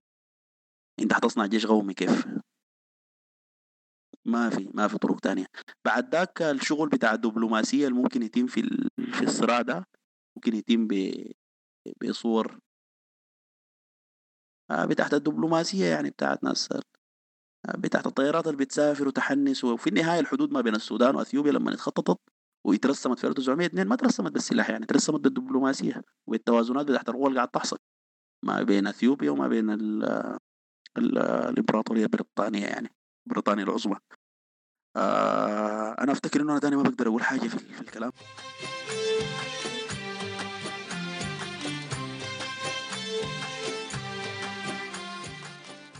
آه، آه، في بس نقطة أنا بس ممكن داير أضيف تعليق قبل ما الناس آه، ممكن تشارك. اللي هي القصة بتاعت التوقيت. الليلة الناس ناس كثير جدا بتتكلم إنه الجيش لو كان عارف إنه والله ممكن يحشد الشعب بناحيته كان عمل القصة دي في يونيو 2019 بعد بعد الفضل اعتصامه ووحد الشعب وراه. الكلام ده ما سليم يا إخواننا لسبب واحد. ال- الحاصل حاليا التدافع الأخير اللي حصل في في المنطقة دي في, الشهور الأخيرة اخر شهرين ونص أو آخر ثلاثة شهور سبب الوضع الداخلي الإثيوبي ما ما الوضع الداخلي السوداني. الموضوع ده كله عنده علاقة بإثيوبيا. الامهره ديل اللي هو حاليا يعني السيد أبي أحمد رئيس الوزراء الإثيوبي هو رئيس الوزراء الإثيوبي أصلا جابوه هو صغير هو ما هو صغير لكن راجل صغير في العمر نسبيا يعني مقارنة بأعمار القادة الأفارقة ديل يعني. هو عمره كم؟ 40 سنة 44 45 سنة. وهو نتاج زواج مختلط. هو من يعني هو أرومو من جهة وأمهرة من جهة. وفي نفس الوقت مسلم مسيحي أبوه مسلم ويعني واحد فيهم مس- مسلم والثاني مسيحي. فهو قاعد في التقاطعات بتاعت الدين وبتاعت العرق فهو جابوا عنده الرمزيات دي كلها. لكن هو بشكل من الأشكال خسر بدرجة كبيرة الدعم اللي بيلقاه من الامهره من الارومو ال- ال- ال- ال- هو اللي هو بينسب لها المجموعة الاثنية اللي بينسب لها ومحتاج لدعم دعم الامهره من غير دعم الامهره أبي أحمد في في اسابيع ممكن راسه تطيح يعني. هو ما عنده خيارات كثيرة. هو هو محتاج إنه الامهره يدعموه وهو في الشهور الأخيرة شغال بيسقط فيهم. آه، جماعة التجري ديل آه، طبعا الراجل ده كان charismatic يعني آه، السيد آه، رئيس الوزراء الاثيوبي السابق الأسبق. آه، هو صعد مجموعة كبيرة جدا من التجري في المفاصل الأساسية تحت الدولة. هم كانوا موجودين في المخابرات في الشركات الاقتصادية الكبيرة وحتى الشركات اللي كونت جيش الجيش كان كون شركات اشتغلت في في في سد النهضة مثلا؟ هم كان عندهم أفكار مختلفة إنه ليه يشغلوا شركة اثيوبيه في سد النهضة. آه شغلوا واحدة من الشركات التابعة للجيش عشان يقللوا تكلفة السد نفسها ويدربوا العمالة الإثيوبية. هم كان عندهم فكرة إنهم يبقوا مصدرين لل... لل... للتقنية بتاعت بناء السدود في أفريقيا. فالشركة دي بيزيكلي كانوا ماسكينها آه من التجري يعني. كل المجموعات الضباط الكبار الموجودين فيها والفنيين ال- الاقتصاديين الموجودين في الشركة دي كانوا من التجري أول ما ميلي الزناوي مات وبعديه 2014 2015 حصلت مشاكل تقنيه من الشركة نفسها وتصفت يعني حصل تصفية لها والتجري كانوا شايفين دي أول هجوم عليهم يعني. بعد ذاك تم استبعادهم بصورة ممنهجة بعد ما ابي احمد طلع السلطة من كل المراكز الاقتصادية المستلمينها المراكز الموجودين فيها في الشرطة والمراكز الموجودين فيها في القضاء وال- والمخابرات والجيش. طيب اللي حصل الفترة الأخيرة دي الناس ديل هم أصلا علاقات بيناتهم كان متوتر أكثر من سنة ونص سنتين. واليوم اللي مشى فيه أبي أحمد صلى علاقاته مع إريتريا خلاص أي زول متابع للشان ال- في بتاع المنطقة دي عارف إنه خلاص أبي أحمد ماشي للحرب ناحية تجري لأنه ما في حاجة تخلي زول يمشي يتحالف مع آه مع سياسي افوري يصلح علاقات بيناتهم غير إنه بيحشد لأنه يحارب التجري حاصرهم بالناحية ال بال بال بال هو نحن عندنا في السودان الناحية ال- بالنسبة لنا الشرقية بتاعتنا الغربية بتاعتهم آه، أو الجنوبية بتاعتهم. و آه، آه، افورقي من الناحية الغربية بتاعتهم فما عنده خيارات يعني. هو الزول ده كان واضح إنه ماشي للحرب. الحصل هو حاصر التجري ديل وخلاص بقى ماشي على إنه يصفيهم تصفية عرقيه يعني. الحاصل حاليا تصفية عرقيه يعني. الزول ده بيصفي كبار رجالات التجري بصورة عنيفة جدا اللي استسلموا منهم واللي ما استسلموا منهم آه بدليل إنه زي ما قلت لكم يعني اولا تم قتل واحد من الناس هو أعمى. وكان خسر أصلا يده في حرب حرب حرب بتاع 98 بينه وبين إريتريا بين إثيوبيا وإريتريا. وزول اعمى يعني زول اعمى وما عنده يد ده حيقاومك كيف يعني؟ ده انت لما قاعد تقبضه ده معناته الجيش بتاعك ده ما شغال.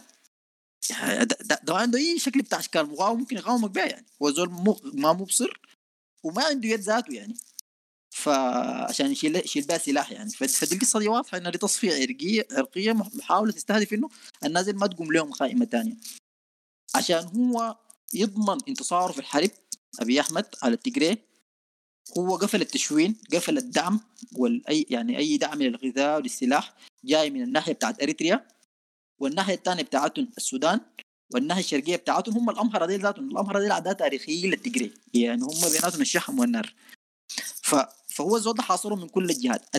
الزول ده خشى في اتفاق شفوي إنه حيخلي لإريتريا المثلث المشيو شكل بتاع مش شاكلين عليه المنطقة بتاعت بادمي دي. وفعلا هسه حاليا قوات اريتريا استلمتها يعني من غير أي مقاومة. والاتفاق الثاني كان موجود مع مع مع المجموعة السودانية إنه السودانيين حينتشروا في الأراضي بتاعتهم يعني. ده كان تمن تمن إنه السودان يقفل حدوده وما يدعم التجري لأنه التجري من غير دعم السودان بالسلاح وبالغذاء دعم مستمر ما عندهم أي طريقة يصمدوا. وهو قبض الثمن هو قبض الثمن بتاع القصة دي والجيش السوداني انتشر لأنه دي اخلوا اخلوا المناطق بتاعتهم ده كان الاتفاق. لكن لاحقا خضع للابتزاز والضغط بتاع المجموعة بتاعت الأمهرة وتدريجيا بدأ يسحب في في يعني حتى الرواية الأثيوبية الرسمية زمان إنه دي والله أراضي سودانية ولا نزاع يعني إحنا نحل النزاع ده بالدبلوماسية. لكن هو لأنه صعب. ال- اللجنة بتاعت اتكلم عنها قبيل ياسر اللجنة بتاعت الحدود 2008 و2009 و2010 اللي هم وصلوا لدرجة إنه الناس اللي إخوانه كانوا عملوا ميزانية بتاعت الحدود. ال- ال- الميزانية بتاعت الناس اللي عرفوا دايرين كده مليون دولار عشان يخطوا العلامات دي في الحدود يعني وصلوا الدرجه دي يعني. والعلامات في الأرض تم التعرف عليها. في لجان مشتركة مشت ويقفت في الأرض. وقالت والله في الحتة دي حنخد مثلث بتاع علامة وفي الحتة دي حنخد علامة. وبقى القصة خلاص واضحة يعني. بقى الناس دي بس محتاجين عملية التنفيذ بتاع وضع العلامات دي. الغاده المفاوضات دي كلها كل رؤساء المفاوضات دي كانوا مجموعه بيكونوا من التجري. لأنه التجري كانوا مسيطرين على الدبلوماسية يعني. ال ال العلاقات الدبلوماسية الأساسية مع الدول ال ال ال ال- اللي عندها اللي هي حدود كبير زي مصر زي السودان والعلاقات مع مصر والعلاقات مع إريتريا دي كلها كان بقضاء دبلوماسيين تجري بحكم إنه هم ال- المجموعة مسيطرة على الدولة يعني. فالحصل إنه حاليا الأثيوبيين ال- المجموعة بتاعت الامهره بيقولوا والله الاتفاقات اللي حصلت في 2008 و2010 و2011 نحن أصلا ما تم استشارتنا فيها. ولا تم سؤالنا ونحن في حل عنها. بيقولوا دي اتفقوا على التجري ونحن ما سألونا يعني. ودي أرضنا ونحن ما, ما, ما الموضوع ده كله ملغي يعني. وبعض الدبلوماسيين حتى الرسميين يعني حاليا بتشوفوا سفراء بيكتبوا في تويتر سفراء اللي هم من الامهره معظمهم بيكتبوا إنه دي أرض أرض أرض إثيوبية يعني. فالناس دي حاليا بينطوا من الاتفاقيات القديمة. حتى بيقولوا هم في حيل عن اتفاق 1902 طبعا ده بي- بيجيب سؤال طبعا أنتوا في حيل عن اتفاق 1902 أراضي بني شنقول دي طيب المفروض نرجع نتفاوض حولها يعني. فالناس اللي بتقول إنه الجيش السوداني اتحرك في الفترة دي عشان يحشد لدعم داخلي له أو لقيادته ده كلام ما سليم. الحاجة اللي حصلت دي كلها نتاج. نتاج الحراك الحاصل فرق الجهد الحاصل في أثيوبيا يعني. والجيش ما كان له طريقه غير ينتشر ويستلم الأراضي دي. واصلا كده كده أنت ما عندك خيار إنك تصل غير تصل في حتة تقعد في الترابيزة تحل المشكلة دي بالتفاوض. لكن أنت عندك خيار إنك تحلها بالتفاوض وأنت الأرض معك انت عندك اليد العليا انت عندك الأرض قاعدة عندك ومشيت التفاوض كان في الامم المتحدة كان لجنة تحكيم دولية كان مفاوضات ثنائية بين الدولتين. الأرض عندك. لكن تخيل انت داير تتفاوض مع زول قاعد مستلم الأرض وبيزرع فيها وبيعمل مستعمرات وبيعمل مستوطنات بحكم الأمر الواقع بقى هو مالكة. وانت بتحاول تتفاوض معه أكثر من 30 سنة أو 25 سنة يعني الفترة الأخيرة دي. وهو رافض يعني رافض يطلع لك منها يعني. اللي حيخليه يطلع شنو؟ ما في شيء بخليه يطلع يعني. الشيء المنطقي. انت لما تكون قاعد تخش في مفاوضات تحسن موقفك التفاوضي في الأرض بعدين بتخش المفاوضات يعني. ده الشيء البديهي حصل يعني. فالناس ال ال ال يعني في مجموعة كبيرة جدا من الناس بتحرك العاطفة والغبية ناحية الجيش وأي زول في السودان عنده غبية ناحية الجيش بشكل من الأشكال يعني. أو جزء كبير من السودان عندهم غبية ناحية الجيش يعني. لكن في النهاية المصلحة القومية العليا والوطنية العليا للبلد ما عندها علاقة بإنه القاعد في الجيش ده برهان ولا قاعد شيطان رجيم يعني القاعد في السلطة دي يعني. لأنه يوم اللي إحنا نتكلم عن أراضي صدام لما بدأ يتكلم دي أراضي على تنازعات من مئات السنوات أو أكثر من ألف وشوية سنة يعني. في النهاية نحن هنعيش كم يعني؟ ما يزول حيعيش لها 40 50 سنة وحيمشي يعني. لكن حتيجي اجيال تانية الأرض دي حتكون قاعدة لهم يعني. فالقصة بتاعت الحدود والعلاقات بين الدول والقصص دي, دي ما ما بتخضع على العاطفه يعني وما بتخضع لمنطق. والله ديل يا أخي جيراننا وأصحابنا وأخواننا والعم القصة دي ما بتشتغل. الدولة القومية دي فيها إشكال أخلاقي كبير. هي دولة قايمة إنه هي دولة دار تحقق أكبر قدر من النفع والمصلحة ل- لمواطنينها يعني. لحد ما علماء الفلسفة والقانون والجماعة دي في مراكز الأبحاث والدراسات يلقوا حل لموضوع الدولة القومية ويخلوها أكثر أخلاقية. ده النموذج القاعد يعني. ده, ده ما ده ما ده ما ما في مفتوح. أنت بتمشي تختار العايز السلطة الدائرة. ما في ما في قصة زي دي. الواقع قبيح. دائما الواقع قبيح. فأنت بتتحرك ضمن ضمن ال- ال- ال- المساحة اللي أنت بتقدر تتحرك فيها. وما تقدر تحققه ما تقدر تربحه. لأنه المساحة بتاعت الأرض اللي إحنا بنتكلم عنها دي يا إخوان أكثر من 2.3 2.4 مليون فدان ده من مشروع الجزيرة يا إخوان. مشروع الجزيرة اللي إحنا بنتكلم عنه ده اللي هو بياخد حاليا تقريبا 7 أو 6 مليون مليار متر مكعب من مويتنا اللي هي تقريبا تلت الموية بتاعتنا دي دي مساحة قدرها فنحن ما قاعد نتكلم عن مساحة صغيرة دي حاجة. الحاجة الثانية المجموعات بتاعت الامهره دي آه هي طم- طمعها في الأرض دي ما بس واقف على على ال 2 مليون فدان دي. الناس دي لو لقوا قوة وقدروا راحوا يتمددوا حيواصلوا في قلع الأراضي بصورة مستمرة. والخطر ده بقى ماثل الليل زمان ما كان ماثل قبل قبل قبل سنة ما كان الخطر ده موجود. ليه؟ لأنه الدولة الأثيوبية نفسها في شكل بتاع توازن قوة. المجموعة المسيطرة على الدولة هي مجموعة عندها علاقات كويسة مع السودان و- وعدوة للأمهرة. اللي هم دايرين يقلعوا أراضينا. يوم الليلة المعادلة اتغيرت في أثيوبيا الزول ال- ال- الدار يقلع أراضيك ماشي يستلم الدولة. الامهره دول هم شايفين إنه الد- الدولة بتاعت أثيوبيا دي المفروض تكون على صورتهم هم الساس وهم الراس وفوق رقاب الناس مجرب سيفهم. وحاليا ماشيين إنه يبقوا هم في يدهم كل الموارد تحت البلد. يعني أنت عندك زول في يده الموارد تحت السلطة كلها عنده الجيش آه عنده الإعلام. بيمتلك ال- الدبلوماسية بيقدر يحرك أي نزاع دبلوماسي معك ممكن يخلق, معك مشاكل ممكن يخلق معك مشاكل إعلامية وعنده قوات في الأرض يعني. فالاحرى إنك في اللحظة دي تحاول تحجم الزول ده تستلم الأراضي دي وتخطه في حتة ضيقة ولا لا تخليها له وتقوم تقول لي يا أخي خلاص كده إحنا تعال نحاول نتفاهم بال بال بالحسنى. القصة دي ما بتشتغل يعني.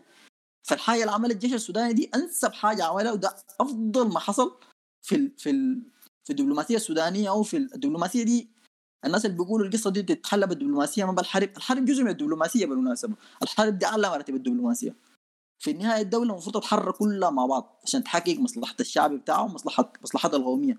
الجيش على على الاقتصاد بتاعها على كل الموارد بتاعتها وامكانياتها واعلامها ودبلوماسيتها كل شيء المفروض يتحرك ليحقق الهدف المصلحة القومية العليا بتاعت البلد. نحن عندنا مشكلة إنه مصالحنا القومية ما معرفة بصورة واضحة. يوم الليلة نحن شكل الصراع الحاصل يعني ما بشوف ال social media ده.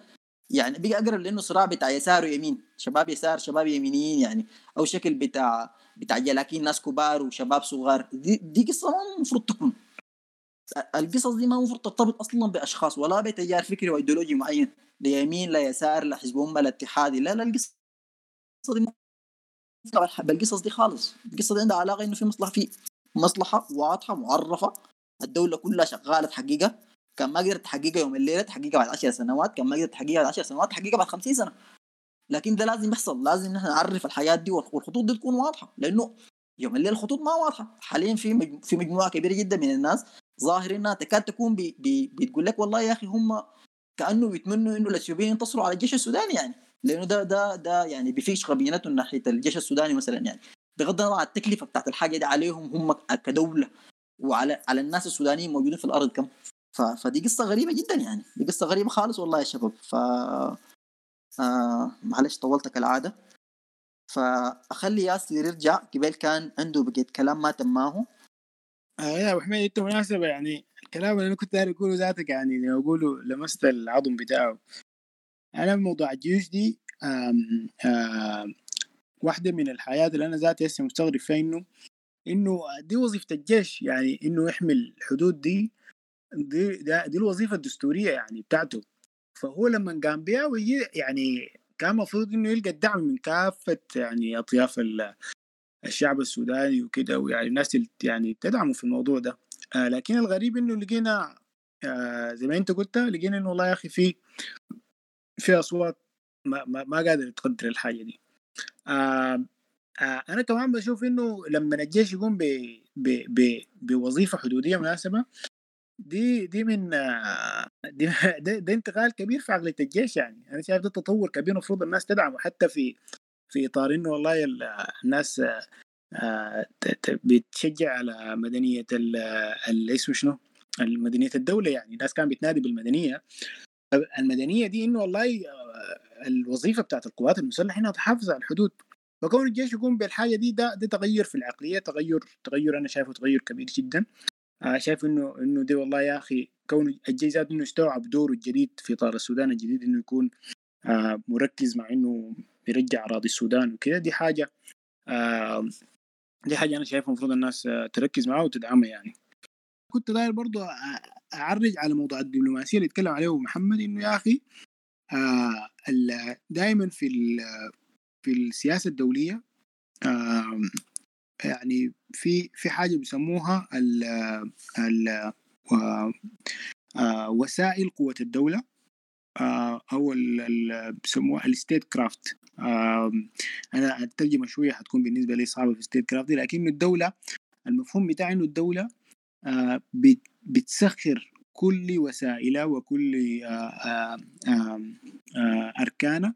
بحيث إنها تصل للهدف القومي أو المصلحة القومية اللي قال عليها آه، محمد. ال- الجيش الليلة بيقوم بدور عسكري ودي واحدة من قوى الدولة آه بيسخروا بإنه والله يا أخي رجع الحدود بتاعتنا دي.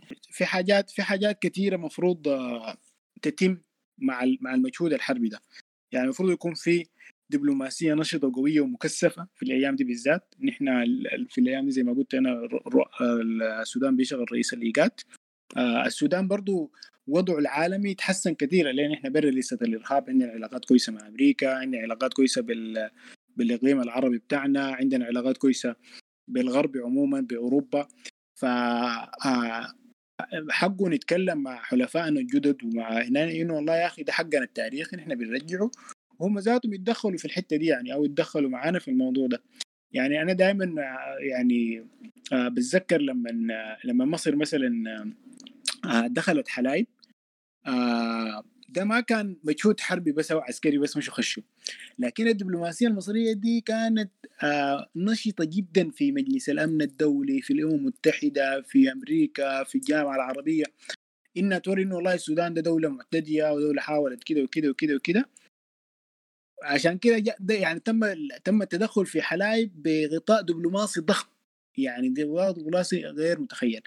نحن لما خشينا في أراضينا التاريخية وأراضينا ما في كان التغطية الدبلوماسية الكبيرة دي. يعني لا ودينا سفراء نتكلموا لا مشى وزير الخارجية عمل آه، رحلات مشى أوروبا مشى أمريكا مشى كده. آه، يعني ونحن مناسبة دي مرحلة بتاعت آه، دي مرحلة بتاعت زي ما بيقولوا علو دولي. الناس كلها بتنظر للسودان إنها دولة جديدة دولة ديمقراطيه دولة قامت بثورة دولة كده دولة كده. المفروض الناس تستغل الحاجة دي. وسيا كمان برضو مع موضوع بتاع ال- الاتفاقية مع أمريكا اتفاقية إبراهام ولا شالونا من الليستة. آه لازم نستغل ال ال ال النظرة الإيجابية للعالم على السودان دي إنها آه، تقيف معانا في الموضوع بتاع إثيوبيا ده. وإثيوبيا تكون في ال في ال في ال في, الدفاع يعني ما ندي ما ندي أي مساحة تتحرك عليها. من ناحية دبلوماسية. آه، أنا أنا دي, دي بس النقطة اللي قلت أشارك بها وممكن آه، تواصلوا يا شباب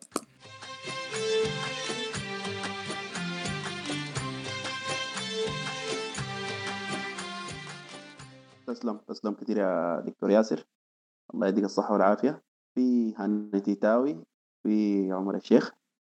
آه، حقه يخش ورا بعض كده. تواليا هاني. لأنه قبل عمر عمر آه، ادخل بعد هاني بعد ما هاني ينتهي. آه بعد ذاك إذا في زول عايز يتداخل برضو أو عايز يسأل حاجة أو هناي ممكن برضو يكتب أو ممكن يتداخل صوتيا بعد ال- الشباب دول ينتهوا تفضل يا تيتاوي. عليك الله بصورة سينمائية لطيفة كده.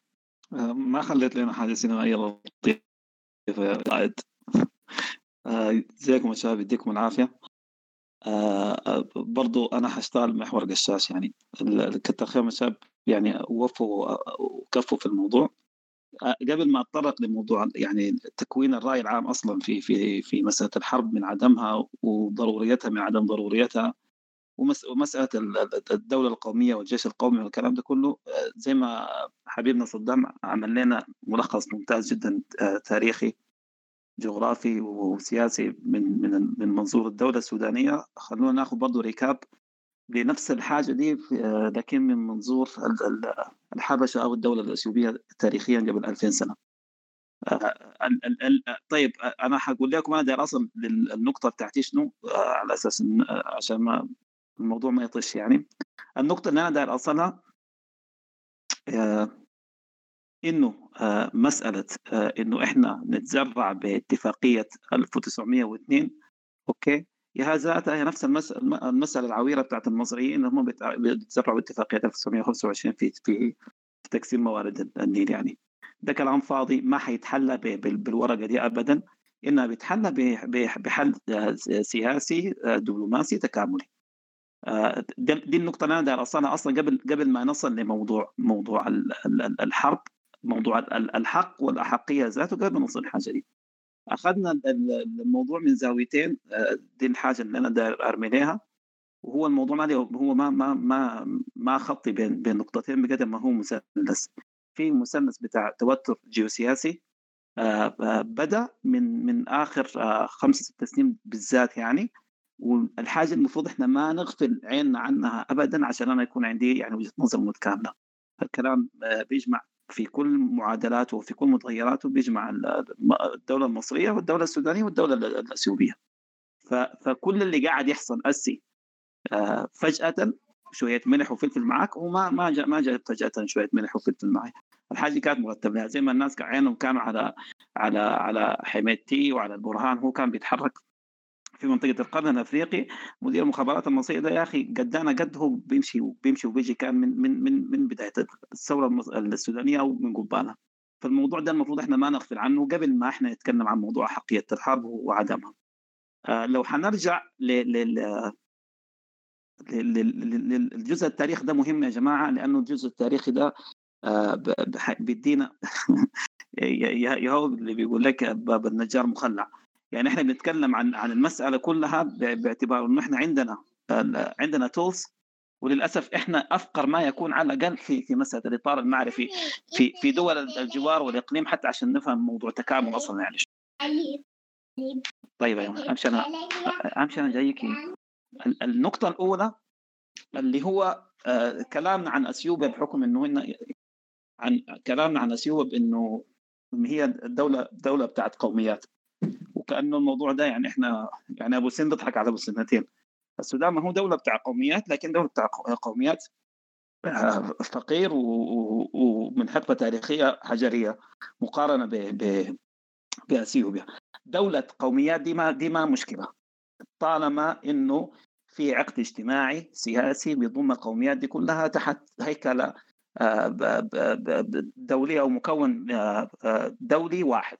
زي الموجود في المملكة المتحدة حاليا يعني إحنا اخذناهم كاثنيات ما هم ايرلندا الشمالية تعتبر اثنيه ويلز بيعتبروا اثنيه فدي ما ما هنا ما ما حنك أنا أنا أنا أنا قاعد أتكلم عن عن إثيوبيا أصلا آه، بحك- بحكم ان هم أقرب الدول شبها بالسودان ك ك ك ك وك- وكذلك ك ك ك- كتوزيع آه، إثني أو اجتماعي أو حاجة زي كده. النقطة اللي أنا أبدأ بها خلونا نرجع آه، ما هو زي ما بيقولوا في روايات الألغاز دائما لما بتحصل الجريمة بيقول لك فتش عن المرأة. المرأة يا ها- يا هل آه، هو توزيع حصص آه، موارد النيل يعني. قبل 2000 سنة أو أو أو أو يزيد كان كانوا الطيالسه والمطارين بتاع الكنيسه الارثوذكسيه الاثيوبيه كانوا بيجرفوا مويه النيل وبيزيلوا عنها العوائق في جريانها ممهوره بصلوات ودعوات على أساس انه النيل ده يشيل الطمي ده وبيوصله لاخوانهم هناك في في في الكنيسه الارثوذكسيه المصريه اللي هم كانوا نوعا ما تحتها بمعنى اخر انه كان الشيء ده مش تاريخي بس كان تاريخي وديني. لو أخذنا الموضوع ده ومشينا فيه لقدام بنلقى بنلقى إنه إنه ال- المسألة دي آه، آه، في في مسألة حوض النيل آه، وقبل حوض النيل موضوع النوبة. يعني النوبة دي لو إحنا قسمناها تقسيم التاريخ نوبة عليا ووسطى وسفلى النوبة العليا كان واصل لحد لحد يهول الحدود اللي إحنا بنتكلم عنها دي أسي. وكان الموضوع موضوع مد وجزر بيكون ما بين الدول في الوقت ده زي ما تفضل حبيبنا صدام وتكلم عنه. يعني يعني مملكة البيجا والبيجا الذي ظهر فجأة على حسب مقرسات ابتدائي اللي كان شغال فيه القراي okay؟ في فترة القرن الخامس الميلادي okay؟ لحد القرن السابع أو الثامن الميلادي كويس؟ آه، مملكة البيجا كلها أكلتها كان آه، اللي هي مملكة اكسوم التاريخية اللي كان بقيادة الملك عيزانه وعيزانه ده كان يعني عمل له صولات وجولات زي وزي آه، زي زوميدس ال- ال- المشهور في في في في في في, في التاريخ ال- الأوروبي يعني. يعني يعني أنا قصدي أكل من من البجا كويس لحد ما خش اليمن لحد ما وصل جنوب جنوب أثيوبيا في جنوب الوسط الأثيوبي. فكان وهو زي ما قلت لكم كان هو موضوع بتاع مد وجزر وكان موضوع بتاع حرب نفوذ أصلا. يعني المنطقة دي تاريخيا ما وقفت ابدا يا جماعة. لو إحنا أخذنا من القرن الخامس الميلادي لحد الوقت اللي إحنا فيه ده والمنطقة كده هي منطقة بتاعت حراك وحرب وحرب نفوذ. ف آه، بعد ده زي زي ما حصل في في آه، قيام الثورة المهدية في السودان في, في كان في أو معادل للثورة المهدية اللي هو كان الشيخ أحمد الغزي اللي هو كان جاي من هرر ده ده اللي كسح آه، أثيوبيا عن طريق ممالكها الخمسة القديمة زي ما عملوا مملكة الفونج بالضبط وأخذ ال- الإسلام يتوسع في في منطقة الوسط أو حزام الوسط الأثيوبي لحد ما وصل ل ل ل ل لآخر آه، غرب أثيوبيا وفي غرب أثيوبيا طلع منه للشمال هي منطقة بني شنغول اللي حنجيها بعد شوية أو يا أخي ما حنجيها بعد شوية الكلام حيكتر. بني شنغول يا جماعة يعني دي دي مشكلة أصلا زي ما قلت لك إحنا عندنا مشكلة بتاع التصور وفهم أصلا من الد- بالدرجة الأولى. قبل المشاكل دي كلها قبل سد النهضه قبل الكلام الفاضي ده كله ناس بني شنغول دي على فكرة كقومية هم بيقولوا إحنا سودانيين أصلا. طيب؟ وده بيرجعنا لمفهوم القوميات ال- ال- الموجودة والاتفاق السياسي ما بعد آه، ما بعد حكم الدرك لما نتوزع عن طريق عن طريق عن طريق الجبهة. إنه إنه إنه كان في قوميات يا جماعة يعني يعني هي القوميات اللي اللي قاومت وحاربت. كويس؟ آه، عملوا التحالف ده على أساس إنه يكون في توزيع عادل للسلطة وفي هياكلها. آه، وعلى أساس إنه الدولة الدولة إن هي تكون تكون ماشية من غير من غير الشغل الاحادي ولا الثيوقراطي الموجود. فناس الاي بي دي آر آر دي إف دي لما لما قاموا آه، بنتكلم عن أربع كيانات اللي هم كانوا اولا اللي هم جبهة تحرير الشعب تجري اللي منها أول ما بدوا بدوا بزناوي كان كرئيس حكومة آه، هو كله يعني مسيرته نقول 12 سنة خمسة كرئيس حكومة وسبعة أو ثمانية كان هو رئيس رئيس وزراء وعندكم المنظمه الديمقراطيه لشعب آه، اورومو وأمهرة إضافة إلى جنوب آه، جنوب إثيوبيا. الناس زي لما قاموا بالحاجة دي كانوا عايزين يصححوا أغلاط ال- ال- الدولة الموجودة في في في في آه، في في الممالك السليمانية الأمهرية اللي هي كانت بما يعني كان موضوع هايلا سيلاسي ده كان امتداد الحكم السليماني اللي كان على مدى ثمانية قرون كانوا ماسكين متحكمين في أثيوبيا. طبعا أخذ آه، فترة بتاع بتاع آه، خلينا نسميه بتاع بتاع كساد وغياب عن التاريخ. في الفترة دي زي ما حصل في المهديه عندنا في السودان آه، آه، كان في صراع ما بين آه، ال- ال- ال- الفتوحات الإسلامية عند أحمد الغزي وبين الممالك المسيحية القديمة ال- ال- اللي هي السليمانية دي ابتداء من شمال أثيوبيا إلى إلى حد جنوبها يعني. آه، في في الأقاليم الوسطانية وصولا حتى لل- لل- لل- للمنطقه اللي هي ما بعد انحناء ال- ال- النيل عندهم. في الفترة دي اللي هو تقريبا أنا ما ما متذكر بس نقول ما بين القرن ال 15 وال 16 آه، حصل إنه آه، إنه قومية الاورومو ديل ديل كانوا ملوك وكانوا وثنيين تماما يعني. جو من آخر آه، جنوب أثيوبيا وانشغلوا يعني بدوا هم يتوسعوا في فتوحاتهم في نفس في الوقت اللي كانوا ال- ال- المسلمين والمسيحيين كانوا شغالين ضرب في بعض. الناس ديل اخذوا سوى من أولها كده لحد آخرها لحد ما وصلوا وصل الحدود المتاخمة لل- لشمال السودان لحد ما وصلوا في طرف في رف- في طرف أكسوم ذاته. وكان توسعهم ده من أغرب التوسعات لأنه لأنه الكلام اللي اللي حصل على مدى قرون في في المملكة السليمانية مثلا okay؟ الأورومو ديل آه، خلصوها في 17 لحد 20 سنة. فالحتة دي ده اللي بيخلينا بعدين نسترجع ليه ليه الارومو هم عبارة عن ليه ليه هم ليه ليه oppressed من الأول وليه حاليا بقوا مشكلة يا في في مسألة ال uprising بتاعتهم. ال- ال- ال- النقطة آه، بعد ما آه، حصل التوسع ده بيذكروني هم زي ما حصل لل- للمغول والتتار لما جو كسحوا الخارطة بتاعت بتاعت آه، آسيا لحد ما وصلوا الخلافه العباسية وبعد ما وصلوا وأسلموا بقوا هم من أكبر القوميات اللي دخلت في الإسلام. والإسلام هو اللي حولهم من من من من غزاة همج يعني لأن هم يعملوا states ودول وكذا الاورومو عملوا نفس الحاجة دي بالضبط وبعد ده كان دخولهم للإسلام. الاورومو بغض النظر عن هم أكبر آه، قومية آه، في في أثيوبيا هم ثاني أعلى أو ثاني أكبر قبيلة أو قبائل أفريقية دخلت كلية في الإسلام بعد الهوسة.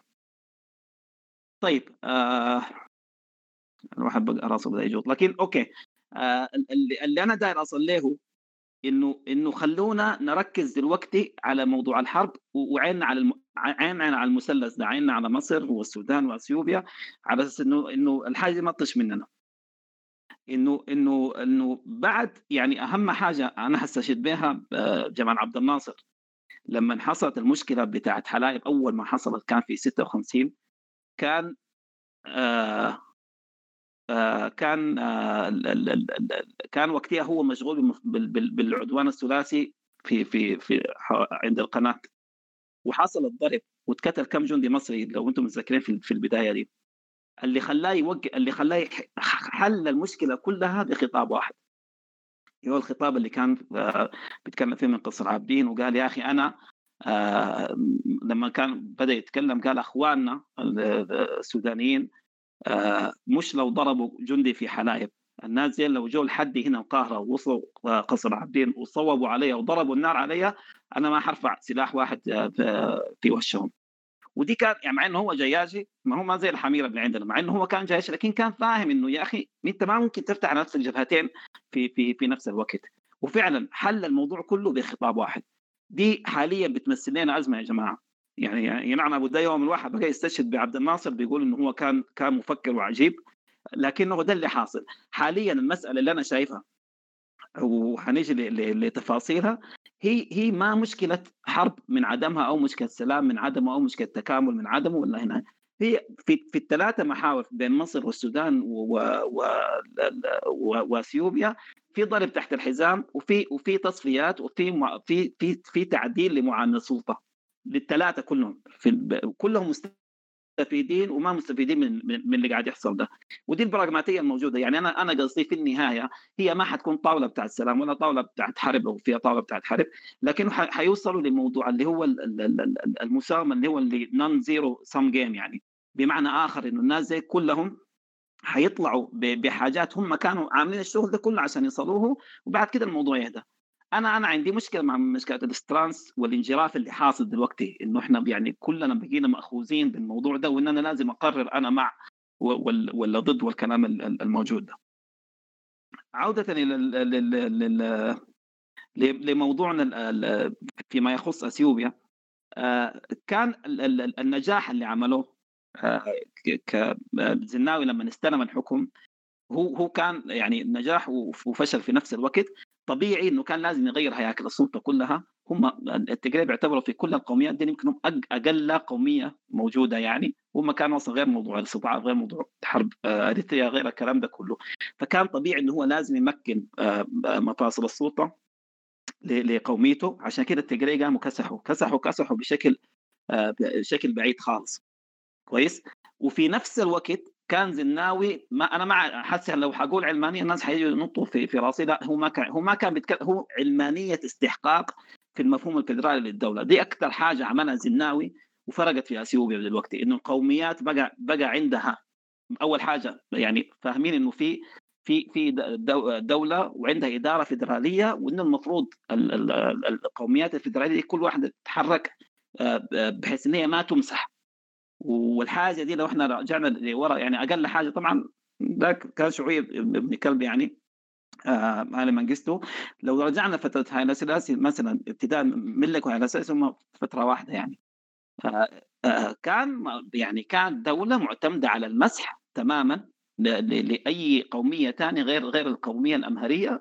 وكان السلالة الامريه هي سلالة ملوك ومفوضه من رب العالمين جايين من فوق يعني. ده كان الموجود يعني وكان في وكان في في شعبوية وسخة خالص كويس؟ في ما بين القومية الأمهرية وباقي القوميات وما بين القومية الأثيوبية أصلا وباقي القوميات الأفريقية. إنه ناس زي العبيد وقرف عديل كده. ده كان هاي الاساس بيعاني للموضوع ده. الحاجة دي بتوصلنا إنه إنه لحد ما وصل السيد أبي أحمد. أبي أحمد أنا عايزكم تفكروا فيه بأنه هو عبارة عن هجين لذيذ كده ما بين دونالد ترامب وما بين وما بين باراك أوباما. البويا اللي جاء فيها يعني إنه هو جاي يعني يعني خلينا نقول نص جيناته إن هي عرقية جاية من من الأورومو. الأورومو استبشروا خير إنه بس جاء ده الدور علينا إنه إحنا يعني إنه إحنا ترجع لنا حقوقنا في في مفهوم المواطنة وفي مفهوم الحقوق وفي مفهوم الدولة المدنية وإلى آخره. وطلع خازوق طبعا. الشيء الثاني إنه زوجته المسيحية الامهريه هي اللي يعني يعني بقى الموضوع إنه هي اللي ده الباب الخلفي اللي جاء منه ترامب ذاته في مساله ال white supremacy أبي أحمد جاي بنفس الطريقة. أبي أحمد عبارة عن عن عن شعبوي وسخ لكن بيلبس كويس ومقيف كويس وزول ديماغوجي بالدرجة الأولى وكلام بالدرجة الأولى. يعني أنا ما بفرق بين بين ترامب وبين وبين بوتين حاجة بالمناسبة. غير إنه هو يمكن صغير كويس وزول بسام والناس وكده يعني. النقطة اللي حاليا بقت كتحريك مفاصل السلطة طبعا أول حاجة إنه هو حيبدأ حيبدأ بها طبعا إنه يسحب الامتياز اللي كان عند التجرين وده اللي أنتم شايفينه قاعد يحصل دلوقتي. وفي ضرب كثير بيحصل في الموضوع ده. ده حيرجعنا تاني للسكوب بتاع مصير السودان في الموضوع ده. آه اللي حصل إنه إنه من من فترة زناوي مما أعلن عن عن عن سد النهضة والوقت ذاك الناس ما كان عندهم التكتح في 2006 2007 على أساس إنهم يبدوا كان هو بس عبارة عن فكرة ومشروع كويس. من 2004 كانوا الدول دول المنبع الموجودين كانوا كل مرة بينادوا مصر تعالوا اقعدوا خلينا نتفاهم على موضوع توزيع الحصص بتاع موارد النيل. والمصريين كانوا بيعانوا إنه ديل عبيد أنا عندي 1925 فما حقعد معاهم ما حقعد معاهم ما حقعد معاهم سافينهم سافينهم سافينهم لحد ما بقى الموضوع تحصيل حاصل. طبعا ودول المحور الإقليم طبعا كانت كانت داخلة في الحاجة دي. اللي حصل إنه في 2010 دي دي عشان تتذكروها بعد دقيقتين بس. إنه إنه زناوي نفسه في 2010 قبل ما يحصل أي موضوع توتر ما بين ما بين الدول كويس؟ كان أعلن زناوي كان أتذكر في في في, في للصحافة وللإعلام إنه إنه إنه مصر دلوقتي قاعد تدعم جماعات متمردة ضد نظام الحكم وإن هم عاملين الكلام ده كله عشان تكسب حرب مع أثيوبيا على مياه النيل وإنه الحاجات دي هم قاصدين يزعزعوا يعني الاستقرار بتاع البلد وما عارف شنو كلام زي وكان بيتكلم عن حاجة دي بانه هو شيء تحصيل إنه شيء حاصل يعني مع إنه ما كان في أي حركة للموضوع ده لدرجة إن المصريين طبعا يعني يعني يعني أعلنوا ان هم يعني ده شنو الكلام ان إحنا إحنا ذاتنا مستغربين إنه هو قاعد يحصل وبيتقال الكلام ده. الحاجة دي آه اتكررت مرة ثانية أسي أيام فتره كورونا وأنتم متذكرين الزول المعلم الظريف والناس ده لما لما كان آه لما لما في ناشط اثيوبي هو مغني من ناس الأوروما ده كان يتقتل واغتيل في أتوقع في يوم يا أخي لما قفل معلش يعني على الذاكرة الهرمه لكن لما قفل النت وتحركت الدبابات وعمل شنو كلام زي كذا. في الفترة ديك ذاتها كويس بحكم إنه كان بطل أوروبي قومي.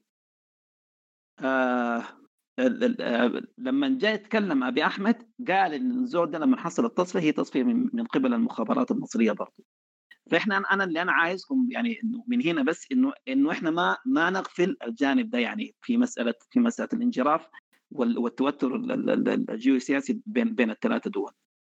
آه طيب نجي إحنا هسي لموضوعنا إحنا يعني. ناس السجن والرماد يعني.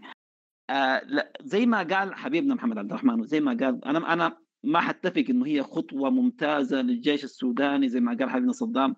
وإنه ده بي بي بيعمل لنا جيش يعني أساس لجيش قومي في السودان، إحنا أصلا ما عندنا عقد اجتماعي حاليا لحد هسه ما عندنا عقد اجتماعي بيضم السودان فما بالك إنه يكون عندنا جيش يعني.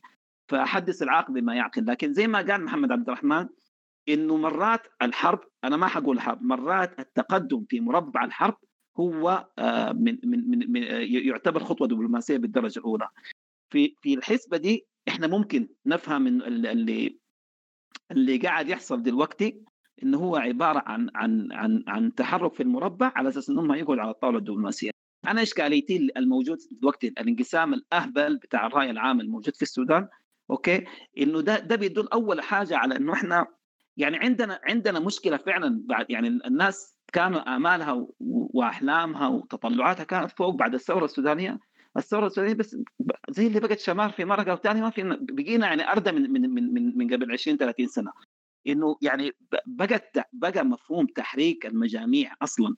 كويس؟ آه بالطريقة دي أوكي؟ بقى سهل جدا ما بعد الثوره يعني. يعني أنا أنا داير أفهم ليه مطلوب من الرأي العام السوداني دلوقتي إنه هو يحدد إذا أنا لا للحرب ولا أنا مع الحرب يعني؟ ليه ما ليه ما ليه ما يصموا خصوم أصلا؟ زي ما قال آه، سيدنا عمر بن عبد العزيز قال هي حرب نجى الله منها سيوفنا فننجي منها السنتنا يعني. أنا قصدي ليه موضوع الاستقطاب إنه يكون بالشكل ده؟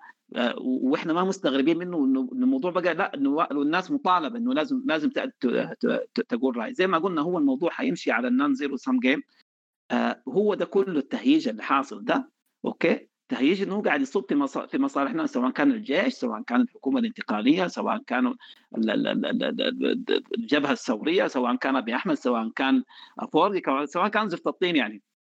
الفكرة إنه إنه التحرك أصلا لأنه لا، أنا بتكلم التحرك كانتقال لمربع الحرب في النهاية ما في زول حيكون ربحان فيه كويس؟ آه عندنا مشكلة زي ما قلنا من الأول في موضوع التصور. آه الحاجة دي هي اللي هي يعني أنا أنا أنا أنا أتمنى الله يهدوني. أتمنى إنه يكون الموضوع إنه إنه في النهاية حيتحسم بخطاب زي خطاب خطاب عبد الناصر قبل ما يكون في في في حديات آه، كبيرة في الموضوع. لأنه لأنه الحاجة دي ابدا ما حتتحل على بحرب. أوكي؟ بت- بتتحل بتسويات والناس دي على فكرة كل التهييج اللي حاصل دلوقتي هو نوع من من من, من الوصول لمربع التسوية. كويس زي ما هم بيهيجوا بهناك هم بيهيجوا بهنا يعني ال ال ال وزي ما أنتم شايفين يعني ما شاء الله ما في زول خسر في الموضوع إلا قال فيه كلمة. آه ال ال ال ال النقطة المهمة آه بما إحنا بنتكلم وإحنا في سيف البراح وأكثر الإعلانات جت من تويتر يعني. آه، ربنا قال فأما الزبد فيذهب جفاء أما ما ينفع الناس فيمكث في الأرض. أما ما ينفع الناس بعد الثورة السودانية ما بقى في شيء يعني استغفر الله العظيم. كان كان في أول حاجة يعني لو في في ال mindset والعقلية السودانية اتحررت بالثورة إنه السودان دي السودان دي كرقعة جغرافية كبيرة جدا أوكي؟ بتشمل آه، قوميات وملايين من من الناس من الطبقات ومن المعاناة إنه كله ممكن يتحل في بموضوع الثورة السودانية. دي كانت البداية دي كانت الصرخة صرخة الولاده لحد ما وصلنا لل- للاعتصام وجينا 6 ابريل بقت الرقعة دي الناس بقوا يعاينوا للسودان هو منظورهم من من من من الخرطوم. وفي الخرطوم ذاته يعني في- الخرطوم ذاته عبارة عن عن عن جهات أو أو مناطق في الخرطوم هي اللي بتعاين إنه إحنا اللي بنمثل السودان. وفي ديل ذاتهم كويس عندك منهم حوالي 40 و50% هو ده الناس اللي بينبحوا بيكوركوا في تويتر باعتبار ان هم دلوقتي هم دلوقتي اللي بيتحكموا في الرأي العام في تويتر. لاحظوا إنه كل ال- الحاجات دي بتجي من من من من من من من من- يعني الكلام كله بقى يكتر. أنت أفتح القنوات الرسمية بتلقى في كلام كثير لكن تعال لل- لل- لل- للشبكات الاجتماعية وشوف وشوف التجيش والتهويل اللي قاعد يحصل آه للموضوع. آه عشان عشان أختم والناس إذا أنا طولت آه فكرة نعم أو لا للحرب ما ضروري إحنا نجاوب عليها. فكرة إنه ال- ال- الجيش السوداني دلوقتي بيعمل اللي بيعمله ده كنقطة لتكوين جيش قومي. أنا أنا ضد الكلام ده أصلا. يلعن أبو ده جيش إنه أنا اعمل جيش قومي لما أخش في في في حروب مع مع ناس ثانيين ال- ال- ال- النقطة الأهم من من ديل كلهم إنه إحنا محتاجين إحنا محتاجين إنه نوسع منظورنا يا أخي بأنه هو ما يشمل السودان بس ولا القرن الأفريقي إنه هو منطقة من من من شمال إلى وسط أفريقيا. على أساس إحنا نقدر نفهم التقاطعات ده كشعب مش مش ك ما, ما, ما كقيادات والله. كويس؟ على أساس إن إحنا بس ما ما يك- يكوشونا ويرمونا في ال- آه، في الزبالة وشكرا لكم. طيب يا شباب آه، السلام عليكم. أنا عمر. آه الشباب والله قدم طرح ممتاز شديد حاجات اللي فاتت أنا بس عندي إضافات. يعني على حاجات اتقالت وبس عندي نقاط داير أقولها كده.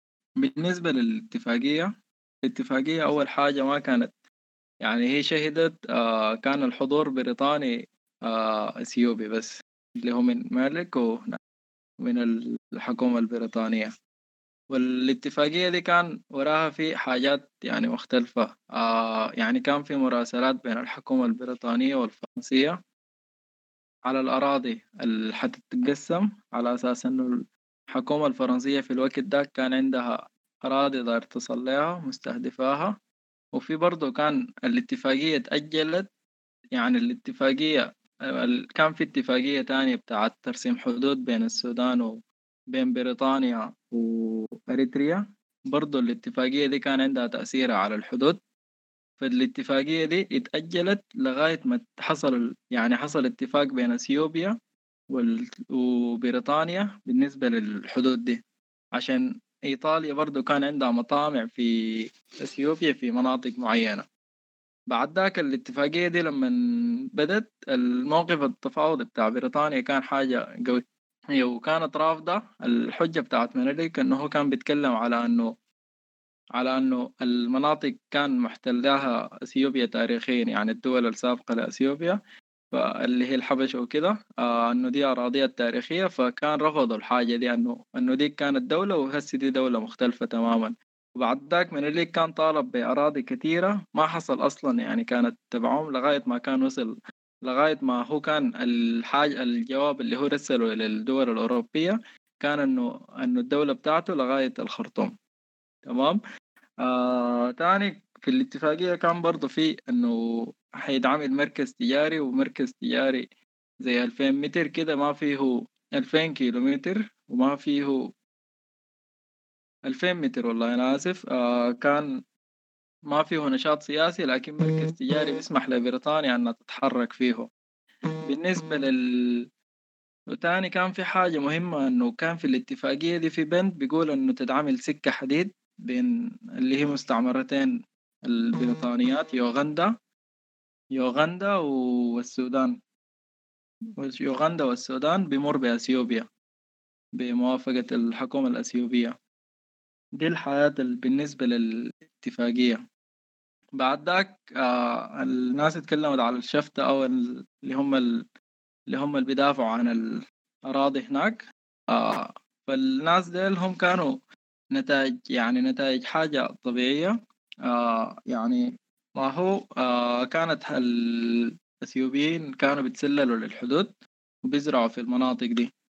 فكان ده جزء من جزء كان بيتسللوا فيه اللي هي بعد ذاك كان في مناطق فاضية اللي هي حقت السودانيين فكانوا بأجروا منهم بحاجة اسمها العشور. فالسودانيين ما كانوا دايما بيلتزموا بالحاجة دي. وكانوا يعني مرات بيستدعوا الشرطة أو بيمنعوا الزول بعد ما يدفع العشور دي يمنعوا إنه يزرع منها. فبقى الزول بعد ما ي... آه بقى يعني عندهم بيستعملوا السلاح عشان لو هو أجر آه يعني هنا يقوم يحافظ على المنطقة دي. بعد ذاك يعني بعد آه الحكم بتاع بود في الوقت ده كان الشرطة والهناية ال- الوجود الأمني كان قل شديد لأنه كان في الضغط بتاع الحرب في الجنوب وكده في الوقت ده كده حصل يعني الناس حصلت سيطرة بجهة كبيرة من الأثيوبيين وبقوا منتشرين في المنطقة وبيزرعوا ويعني ما ما بزول قادر يهاجمهم بشكل قوي أو كده لغاية ما جات ثورة أكتوبر بعد ثورة أكتوبر حصل خطاب بين. بين الحكومة الانتقالية والحكومة المنتخبة بعد ذاك لغاية ما وصلوا في سنة خمسة وستين لاتفاق آه كان يعني حصل تفاوض كان حصل في أثيوبيا وإنه يتناقشوا على القضايا وسموا الحاجات بمسميات شوية مميعة لكن كان واضح من الاتفاق إنه يعني إنه الحاجات دي حتكون إنه الح... يعني إنه ال... إنه الحكومة الأثيوبية ح... ما حتدعم الحاجة دي إنها تحصل. وبال... وبالفعل الحاجة دي وقفت إنه كان وقف لفترة إنه ال... إنه الأثيوبية وقفوا يعبروا الحدود. أو هنا إلا كان بموافقات وبدأت تتكون يعني آه حصلت اتفاقية في خمسة وستين. بعد ذاك في ستة وستين آه حصل أنه الحكومة قررت آه يعني حصل اتفاقية بيناتهم معلنة أنه يحصل تحديد للحدود. آه تحديد للحدود دي كانت مشكلة اللي هي كانت الصيغة كانت مكتوبة بالإنجليزي اللي هي بال declamination للحدود. كان مفروض تتسمى reclamination اللي هي إعادة ترسيم للحدود. لأنه أصلا الحدود كانت مرسمة حسب الاتفاقية بتاعة 1902 فده كان خطأ قامت به الحكومة يعني في الاتفاق. هي دي والمصطلحات طبعا كقانونيا كده كقانونيا كده هي بتفرق جدا. والخطأ ده لغاية يعني بيحصل لغاية هسي وهسي البرهان كان عنده خطاب قبل ساعة ولا هناك وبرضه اتكلم على إنه حيحصل ترسيم للحدود كأنه الحاجة دي اوريدي ما حصلت. مع إنه الاتفاقية اللي نحن بنتكلم عنها بتاعة 1902 كان فيها وجود بريطاني وأثيوبي ما كان فيها وجود سوداني. مع ده ومع الحاجة دي كلها نحن ما يعني الشعب السوداني ما رافض أو الحكومات السودانية ما رفضت الاتفاقية دي وما قالت هي ملتزمة بها مع إنه ما كان عندها وجود فيها. كانت بين المستعمر وبين آه الحكومة الأثيوبية الوقت داك يعني. بعد ذاك بس في نقطة آه ال- يعني الوضع بتاع التجراي ده برضه الحاصل الهسي يعني بداية الحرب وبهنا دي كان برضه مربوطة بأنه التجراي كان اللي هي حصل اللي هي كانت الانتخابات مفروض تكون 2020 في نهايته تقريبا شهر عشرة ف الحكومة الفيدرالية كانت قررت إنه الامتح... الانتخابات دي تتأجل بسبب الكوفيد 19 فالتجراي كانوا رفضوا الحاجة دي إنه الانتخابات تتأجل.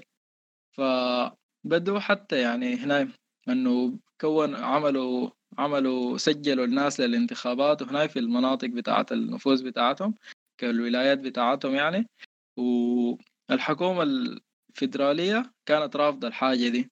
فقامت أول حاجة وقفت التحويلات البنكية وأي دعم ماشي من الحكومة الفيدرالية للولاية بقى ما بيمشي أو للمنطقة اللي هي تحت حكومة يعني. فالحاجة دي أدت لحراك عنيف من التجراي عشان الحاجة دي. ف فبعد ذاك هي بدأت التحركات يعني تبعا للحاجة دي. آه دي كل الحاجات اللي أنا داير أقولها وشكرا يا شباب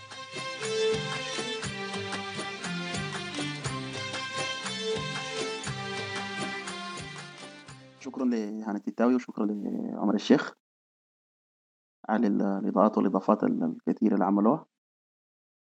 آه، أفتكر إنه تاني في في آه، في سؤال كان في سؤال من زول قبيل لأن والله يا جماعة ما آه عندي سؤال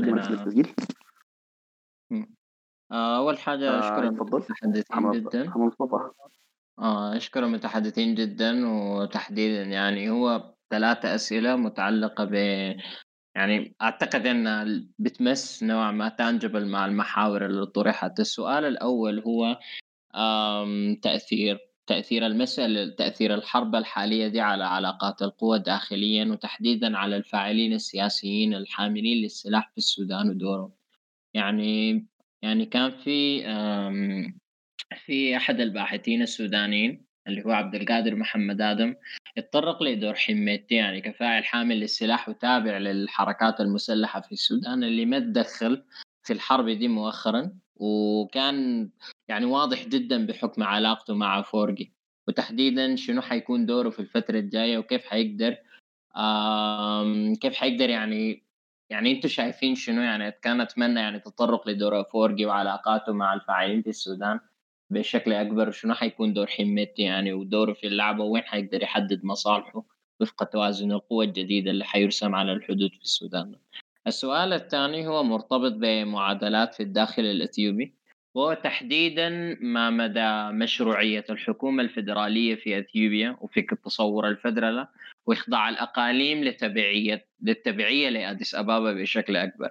يعني لو رجعنا مثلا لما حكومة هيلا مريم ديسالين سقطت هنلاحظ أنه كان جزء من انتفاضة الشباب واللي كان من ال... من الحر... الحراك ده كان من مؤججينه شخصية مهمة ذكرتها يا سلطان اللي هو جاور محمد. كان كان الحكومة الفدراليه في أديس أبابا كانت عاوزة تقتطع مزيد من الأراضي من إقليم الاقليم الاورومي آه وده ده هنا ده هنا حتى حتى مع التسوية مع أبي أحمد اللي جات بعدين في ما زال نظرة شكوكية بشكل كبير عن اتجاه الحكومة الفيدرالية وعدم مقبولية للمشروع اللي جاي اللي هو أصلا مبني على تكوين حزب الازدهار اللي بعدين طلب من بقية القوى السياسية الإثنية أنها تخضع لإطار الفدرالة والتذوب في شكل وحدات أكثر مما هو انقسام عمودي إثني. يعني كان إنه المفروض القوى السياسية الثانية دي تذيب نفسها وتخضع لهناك. اللي هو اللي هو اسمه شنو؟ اللي هو حزب الازدهار اللي تشكل. والسؤال الثالث هو سؤال مرتبط يعني بالخطاب الشعبي واللي موجود بحكم إنه في يعني أنا بشارك هاني تيتاوي نظرته اللي هي إنه في خيار أو في زي ما يقولوا في موقف ثالث اللي هو الموقف الأكثر التباسا بالنسبة لي اللي هو ما عارف يحدد دوره ويحدد آه الموقف المفروض يتخذه في المجال العام هسي في السودان والخطاب المفروض يتوجه على أساسه. لأنه أنا بالنسبة لي ما عندي خطاب تجاه الحرب ما قاعد أتكلم عن الحرب خصوصا وحتى العجز يعني حتى العجز اللي بتحاول تسده بال بالقيمة المعرفية ما بتقدر ابدا تساعدك في اتخاذ قرار بخصوص الحرب دي. لأنه دي مسألة لها أبعاد إقليمية ولها أبعاد في عمقنا الاستراتيجي في. في, في, في القرن الأفريقي ومرتبطة كمان بال statecraft اللي هي مسألة مهمة أيضا ذكرت في الحوار ده وهنا بيجي لمشكلة إنه لحد الآن ما في statecraft مأسس لغاية الآن لعلاقات تكاملية ما بين الدول وده الحل الوحيد اللي ممكن نتكلم عنه عشان وتيرة الحرب اللي بقت هي الحالة الدائمه والحالة الطبيعية في منطقتنا دي تهدأ. ده نقاش political theology ثاني لأنه إثيوبيا عندها دائما مطوقة ما عندها مدخل للبحر تحاول تنفتح مع دول على حساب أطراف أخرى بيكون عندها مشاكسات أو مشاكل سياسية معاهم زي السودان مثلا. مصر أيضا مصر عندها مشكلة الوصول لامنها المائي. آه السودان عندها مشكلة طاقة ك... السودان عنده مشكلة طاقة كبيرة. هنا بيجي السؤال هنا بيجي سؤال بخصوص المعرقلات للتكامل أو ده محدد آخر. ومشكلة إنه ما في مشروع سياسي. في الأفق يصل ده حتى بعد الثورة. طبعا عندي مشكلة حتى مع تسمية الثورة مع كامل احترامي للشباب. ثالث حاجة كمان اللي هو إنه آه، الدول ما زالت حتى الآن متوجسه في أنها تدخل في قطاعات حساسة لبعض في حساسة في بعض. ده المخلي نقاش ال statecraft ال statecraft في منطقتنا ما فاعل. وبس آسف يعني على الإطالة. يا أبو حميد. آه، حقيقة السؤال الأول بتاع الفاعلين العسكريين في السياسة السودانية ومشاركتهم في آه، في فيما يحصل في شرق السودان الآن. آه، حقيقي ده سؤال يعني ما عنده إجابة. لحد ما نشوف على أرض الواقع الحاصل شنو. لكن كل الحاجة الوحيدة اللي حصلت من كل الحركات المسلحة اللي خارج منظومة الجيش السوداني بمسماه كجيش سوداني يعني باعتباره ذاته ممكن يكون حركة مسلحة كبيرة شوية. آه اللي هو آه حركة آه العدل والمساواة. الغاية بتاعها مشى عمل جولة في المناطق اللي انتشر فيها الجيش السوداني في الفشق الصغرى والفشق الكبرى وعمل خطاب هناك لعساكر الجيش السوداني وصرح بأنه هم كحركة مسلحة على استعداد إنه يكونوا آه في عمق الصراع الأخبار الثانية المتواترة إنه آه، الدعم السريع عنده مصالح اقتصادية كبيرة جدا مع مع ابن آه، قائد الأمهرة وبيناتهم تجارة كبيرة شديد عشان كده لحد هسه ما تدخل وده كلام أخبار يعني تسريبات ما أكثر ولا أقل ما ما يعني ده حاجة ما ما أفتكر إنه ما في لا إجابة إلا إجابة عملية لحد ما ما أنا بفترض إنه الدعم السريع ذاته حاليا في غيابته وداري يشوف القوة ممكن تتوازن فياته الاتجاه آه، أفتكر باقي الأسئلة هي يعني موضوع الصراع الأثيوبي بتاع بتاع جوهر. وصراع الأراضي بتاعت أديس أبابا تحت الأورومو. آه إلى مرحلة قتل الفنان. لا الصراع استمر لفترة طويلة جدا وحيستمر ما حينتهي طول ما ما أبي أحمد عنده الفكرة بتاعت تكوين الجمهورية الجديدة في في أثيوبيا. آه ما لم يحصل تجيش شعبوي كبير شديد من كل القوميات في أثيوبيا.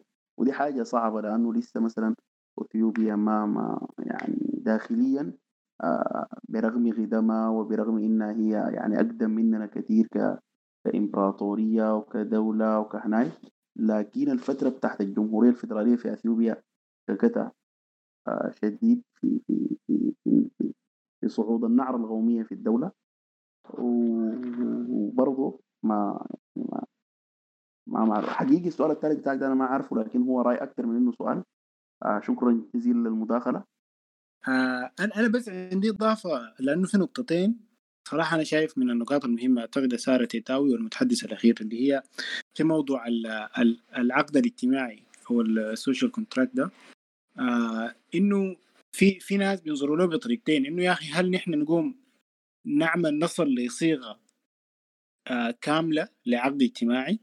اللي هو طبعا العقد الاجتماعي الحديث هو الدستور يعني اللي هو بي بينظم علاقات ال ال ال الـ الـ الـ الـ الناس مع بعضها وعلاقة الحكومة مع المواطن وكده.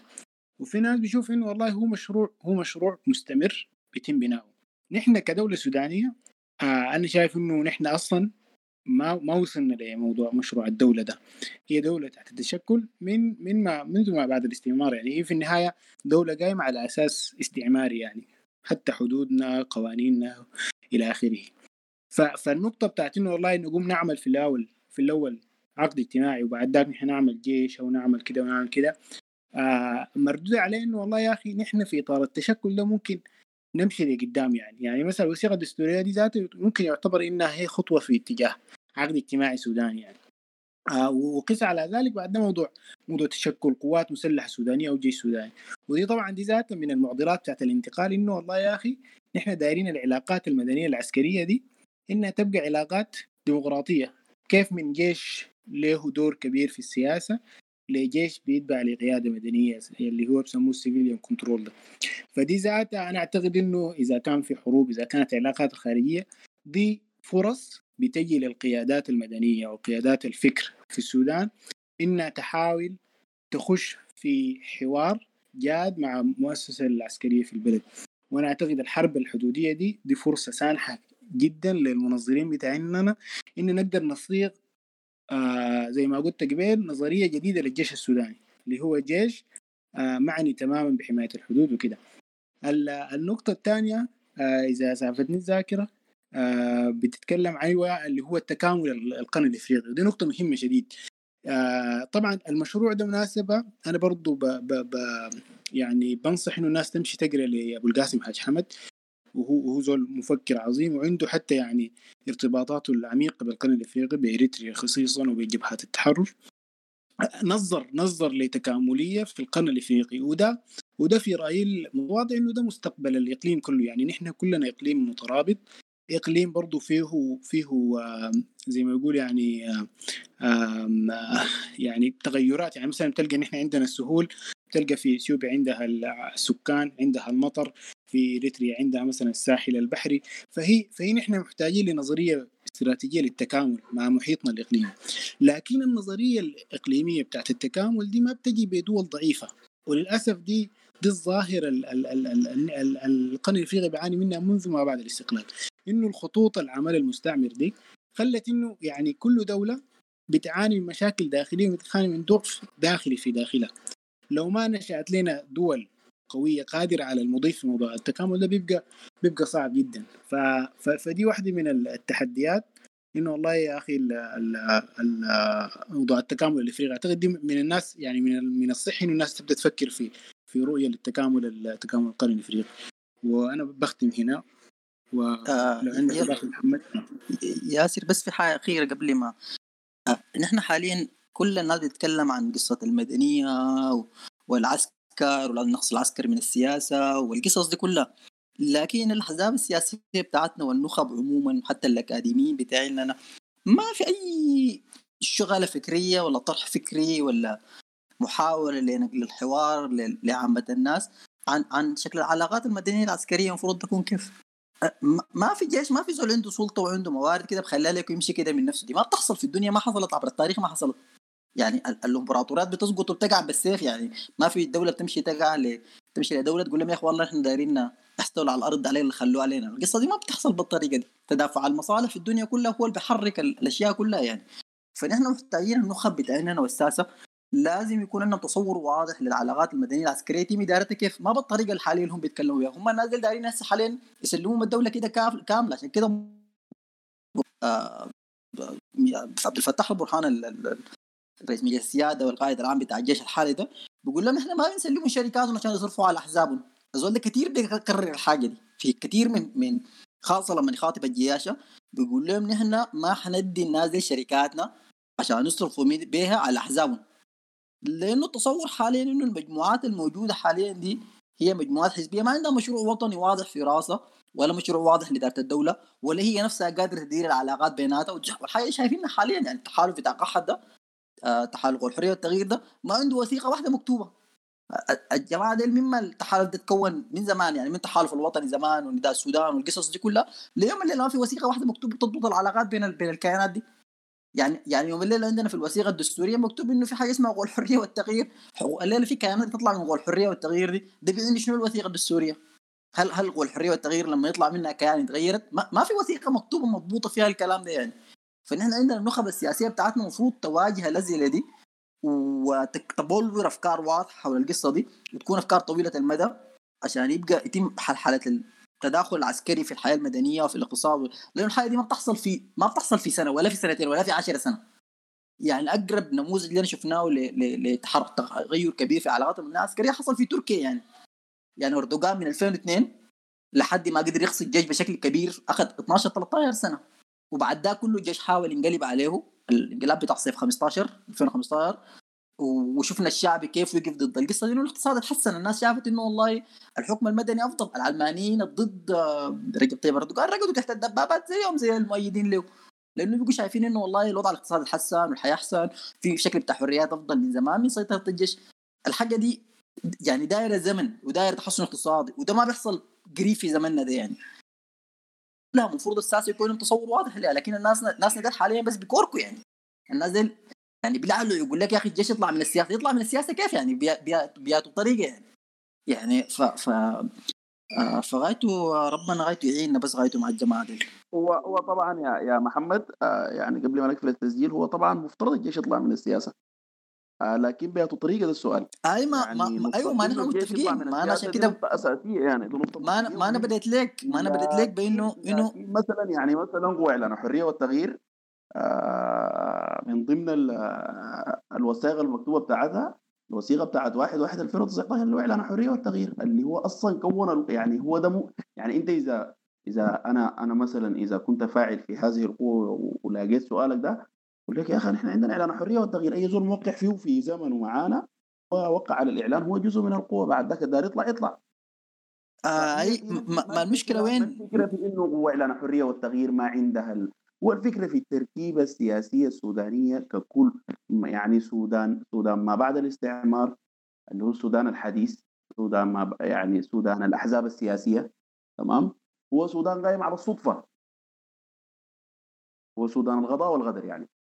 هي دي الفكرة اللي نحن المفترض نتكلم عنها لكن القصة دي ما مصطحبة من كل أشكال أشكال الحكم القديمة بكل تغلبات اليمينية واليسارية. هو هو أنا أفتكر إنه ده موضوع ناسي. فمعلش نحن ممكن نقفل التسجيل على هنا. آه نودع الناس بإنه دي كانت آه محاولة مننا لإلغاء الضوء على على شكل الصراع في شرق السودان. آه بالمعلومات التاريخية والسياسية البسيطة اللي عارفينها الناس. آه كان مفترض يكون معانا الدكتور فيصل عبد الرحمن علي طه آه من آه الدكاترة السودانيين كتبوا كثير جدا على موضوع الحدود في شرق السودان هو اعتذر. آه بنتمنى إنه يكون معانا في مرة تانية عشان ممكن الإضافات اللي ممكن يضيفها لنا حتكون قانونية وسياسية بصورة بصورة أوسع من الصورة اللي قدمناها هنا. شكرا لكل المتداخلين محمد عبد الرحمن ودكتور ياسر زيدان وهاني تيتاوي وعمر الشيخ ومصطفى. آه شكرا لكل الشباب في سيرفر براح ونتمنى إنه الموضوع ده يمشي لقدام ونتلاقى في زمن أحسن إن شاء الله. براوي الشواطئ أليف. فيك لقد براوي الشواطئ أليف. فيك هاجمت السيف فيك هاجمت السيف فيك البسلام في الفشق عامل إيه؟ البسلام في الفشق عامل إيه؟ فيك سيدك منبت من كلامه فيك سيدك منبت من كلامه فيك القش بيوري الرعد الدوداي كيف فيك القش بيوري الرعد الدوداي كيف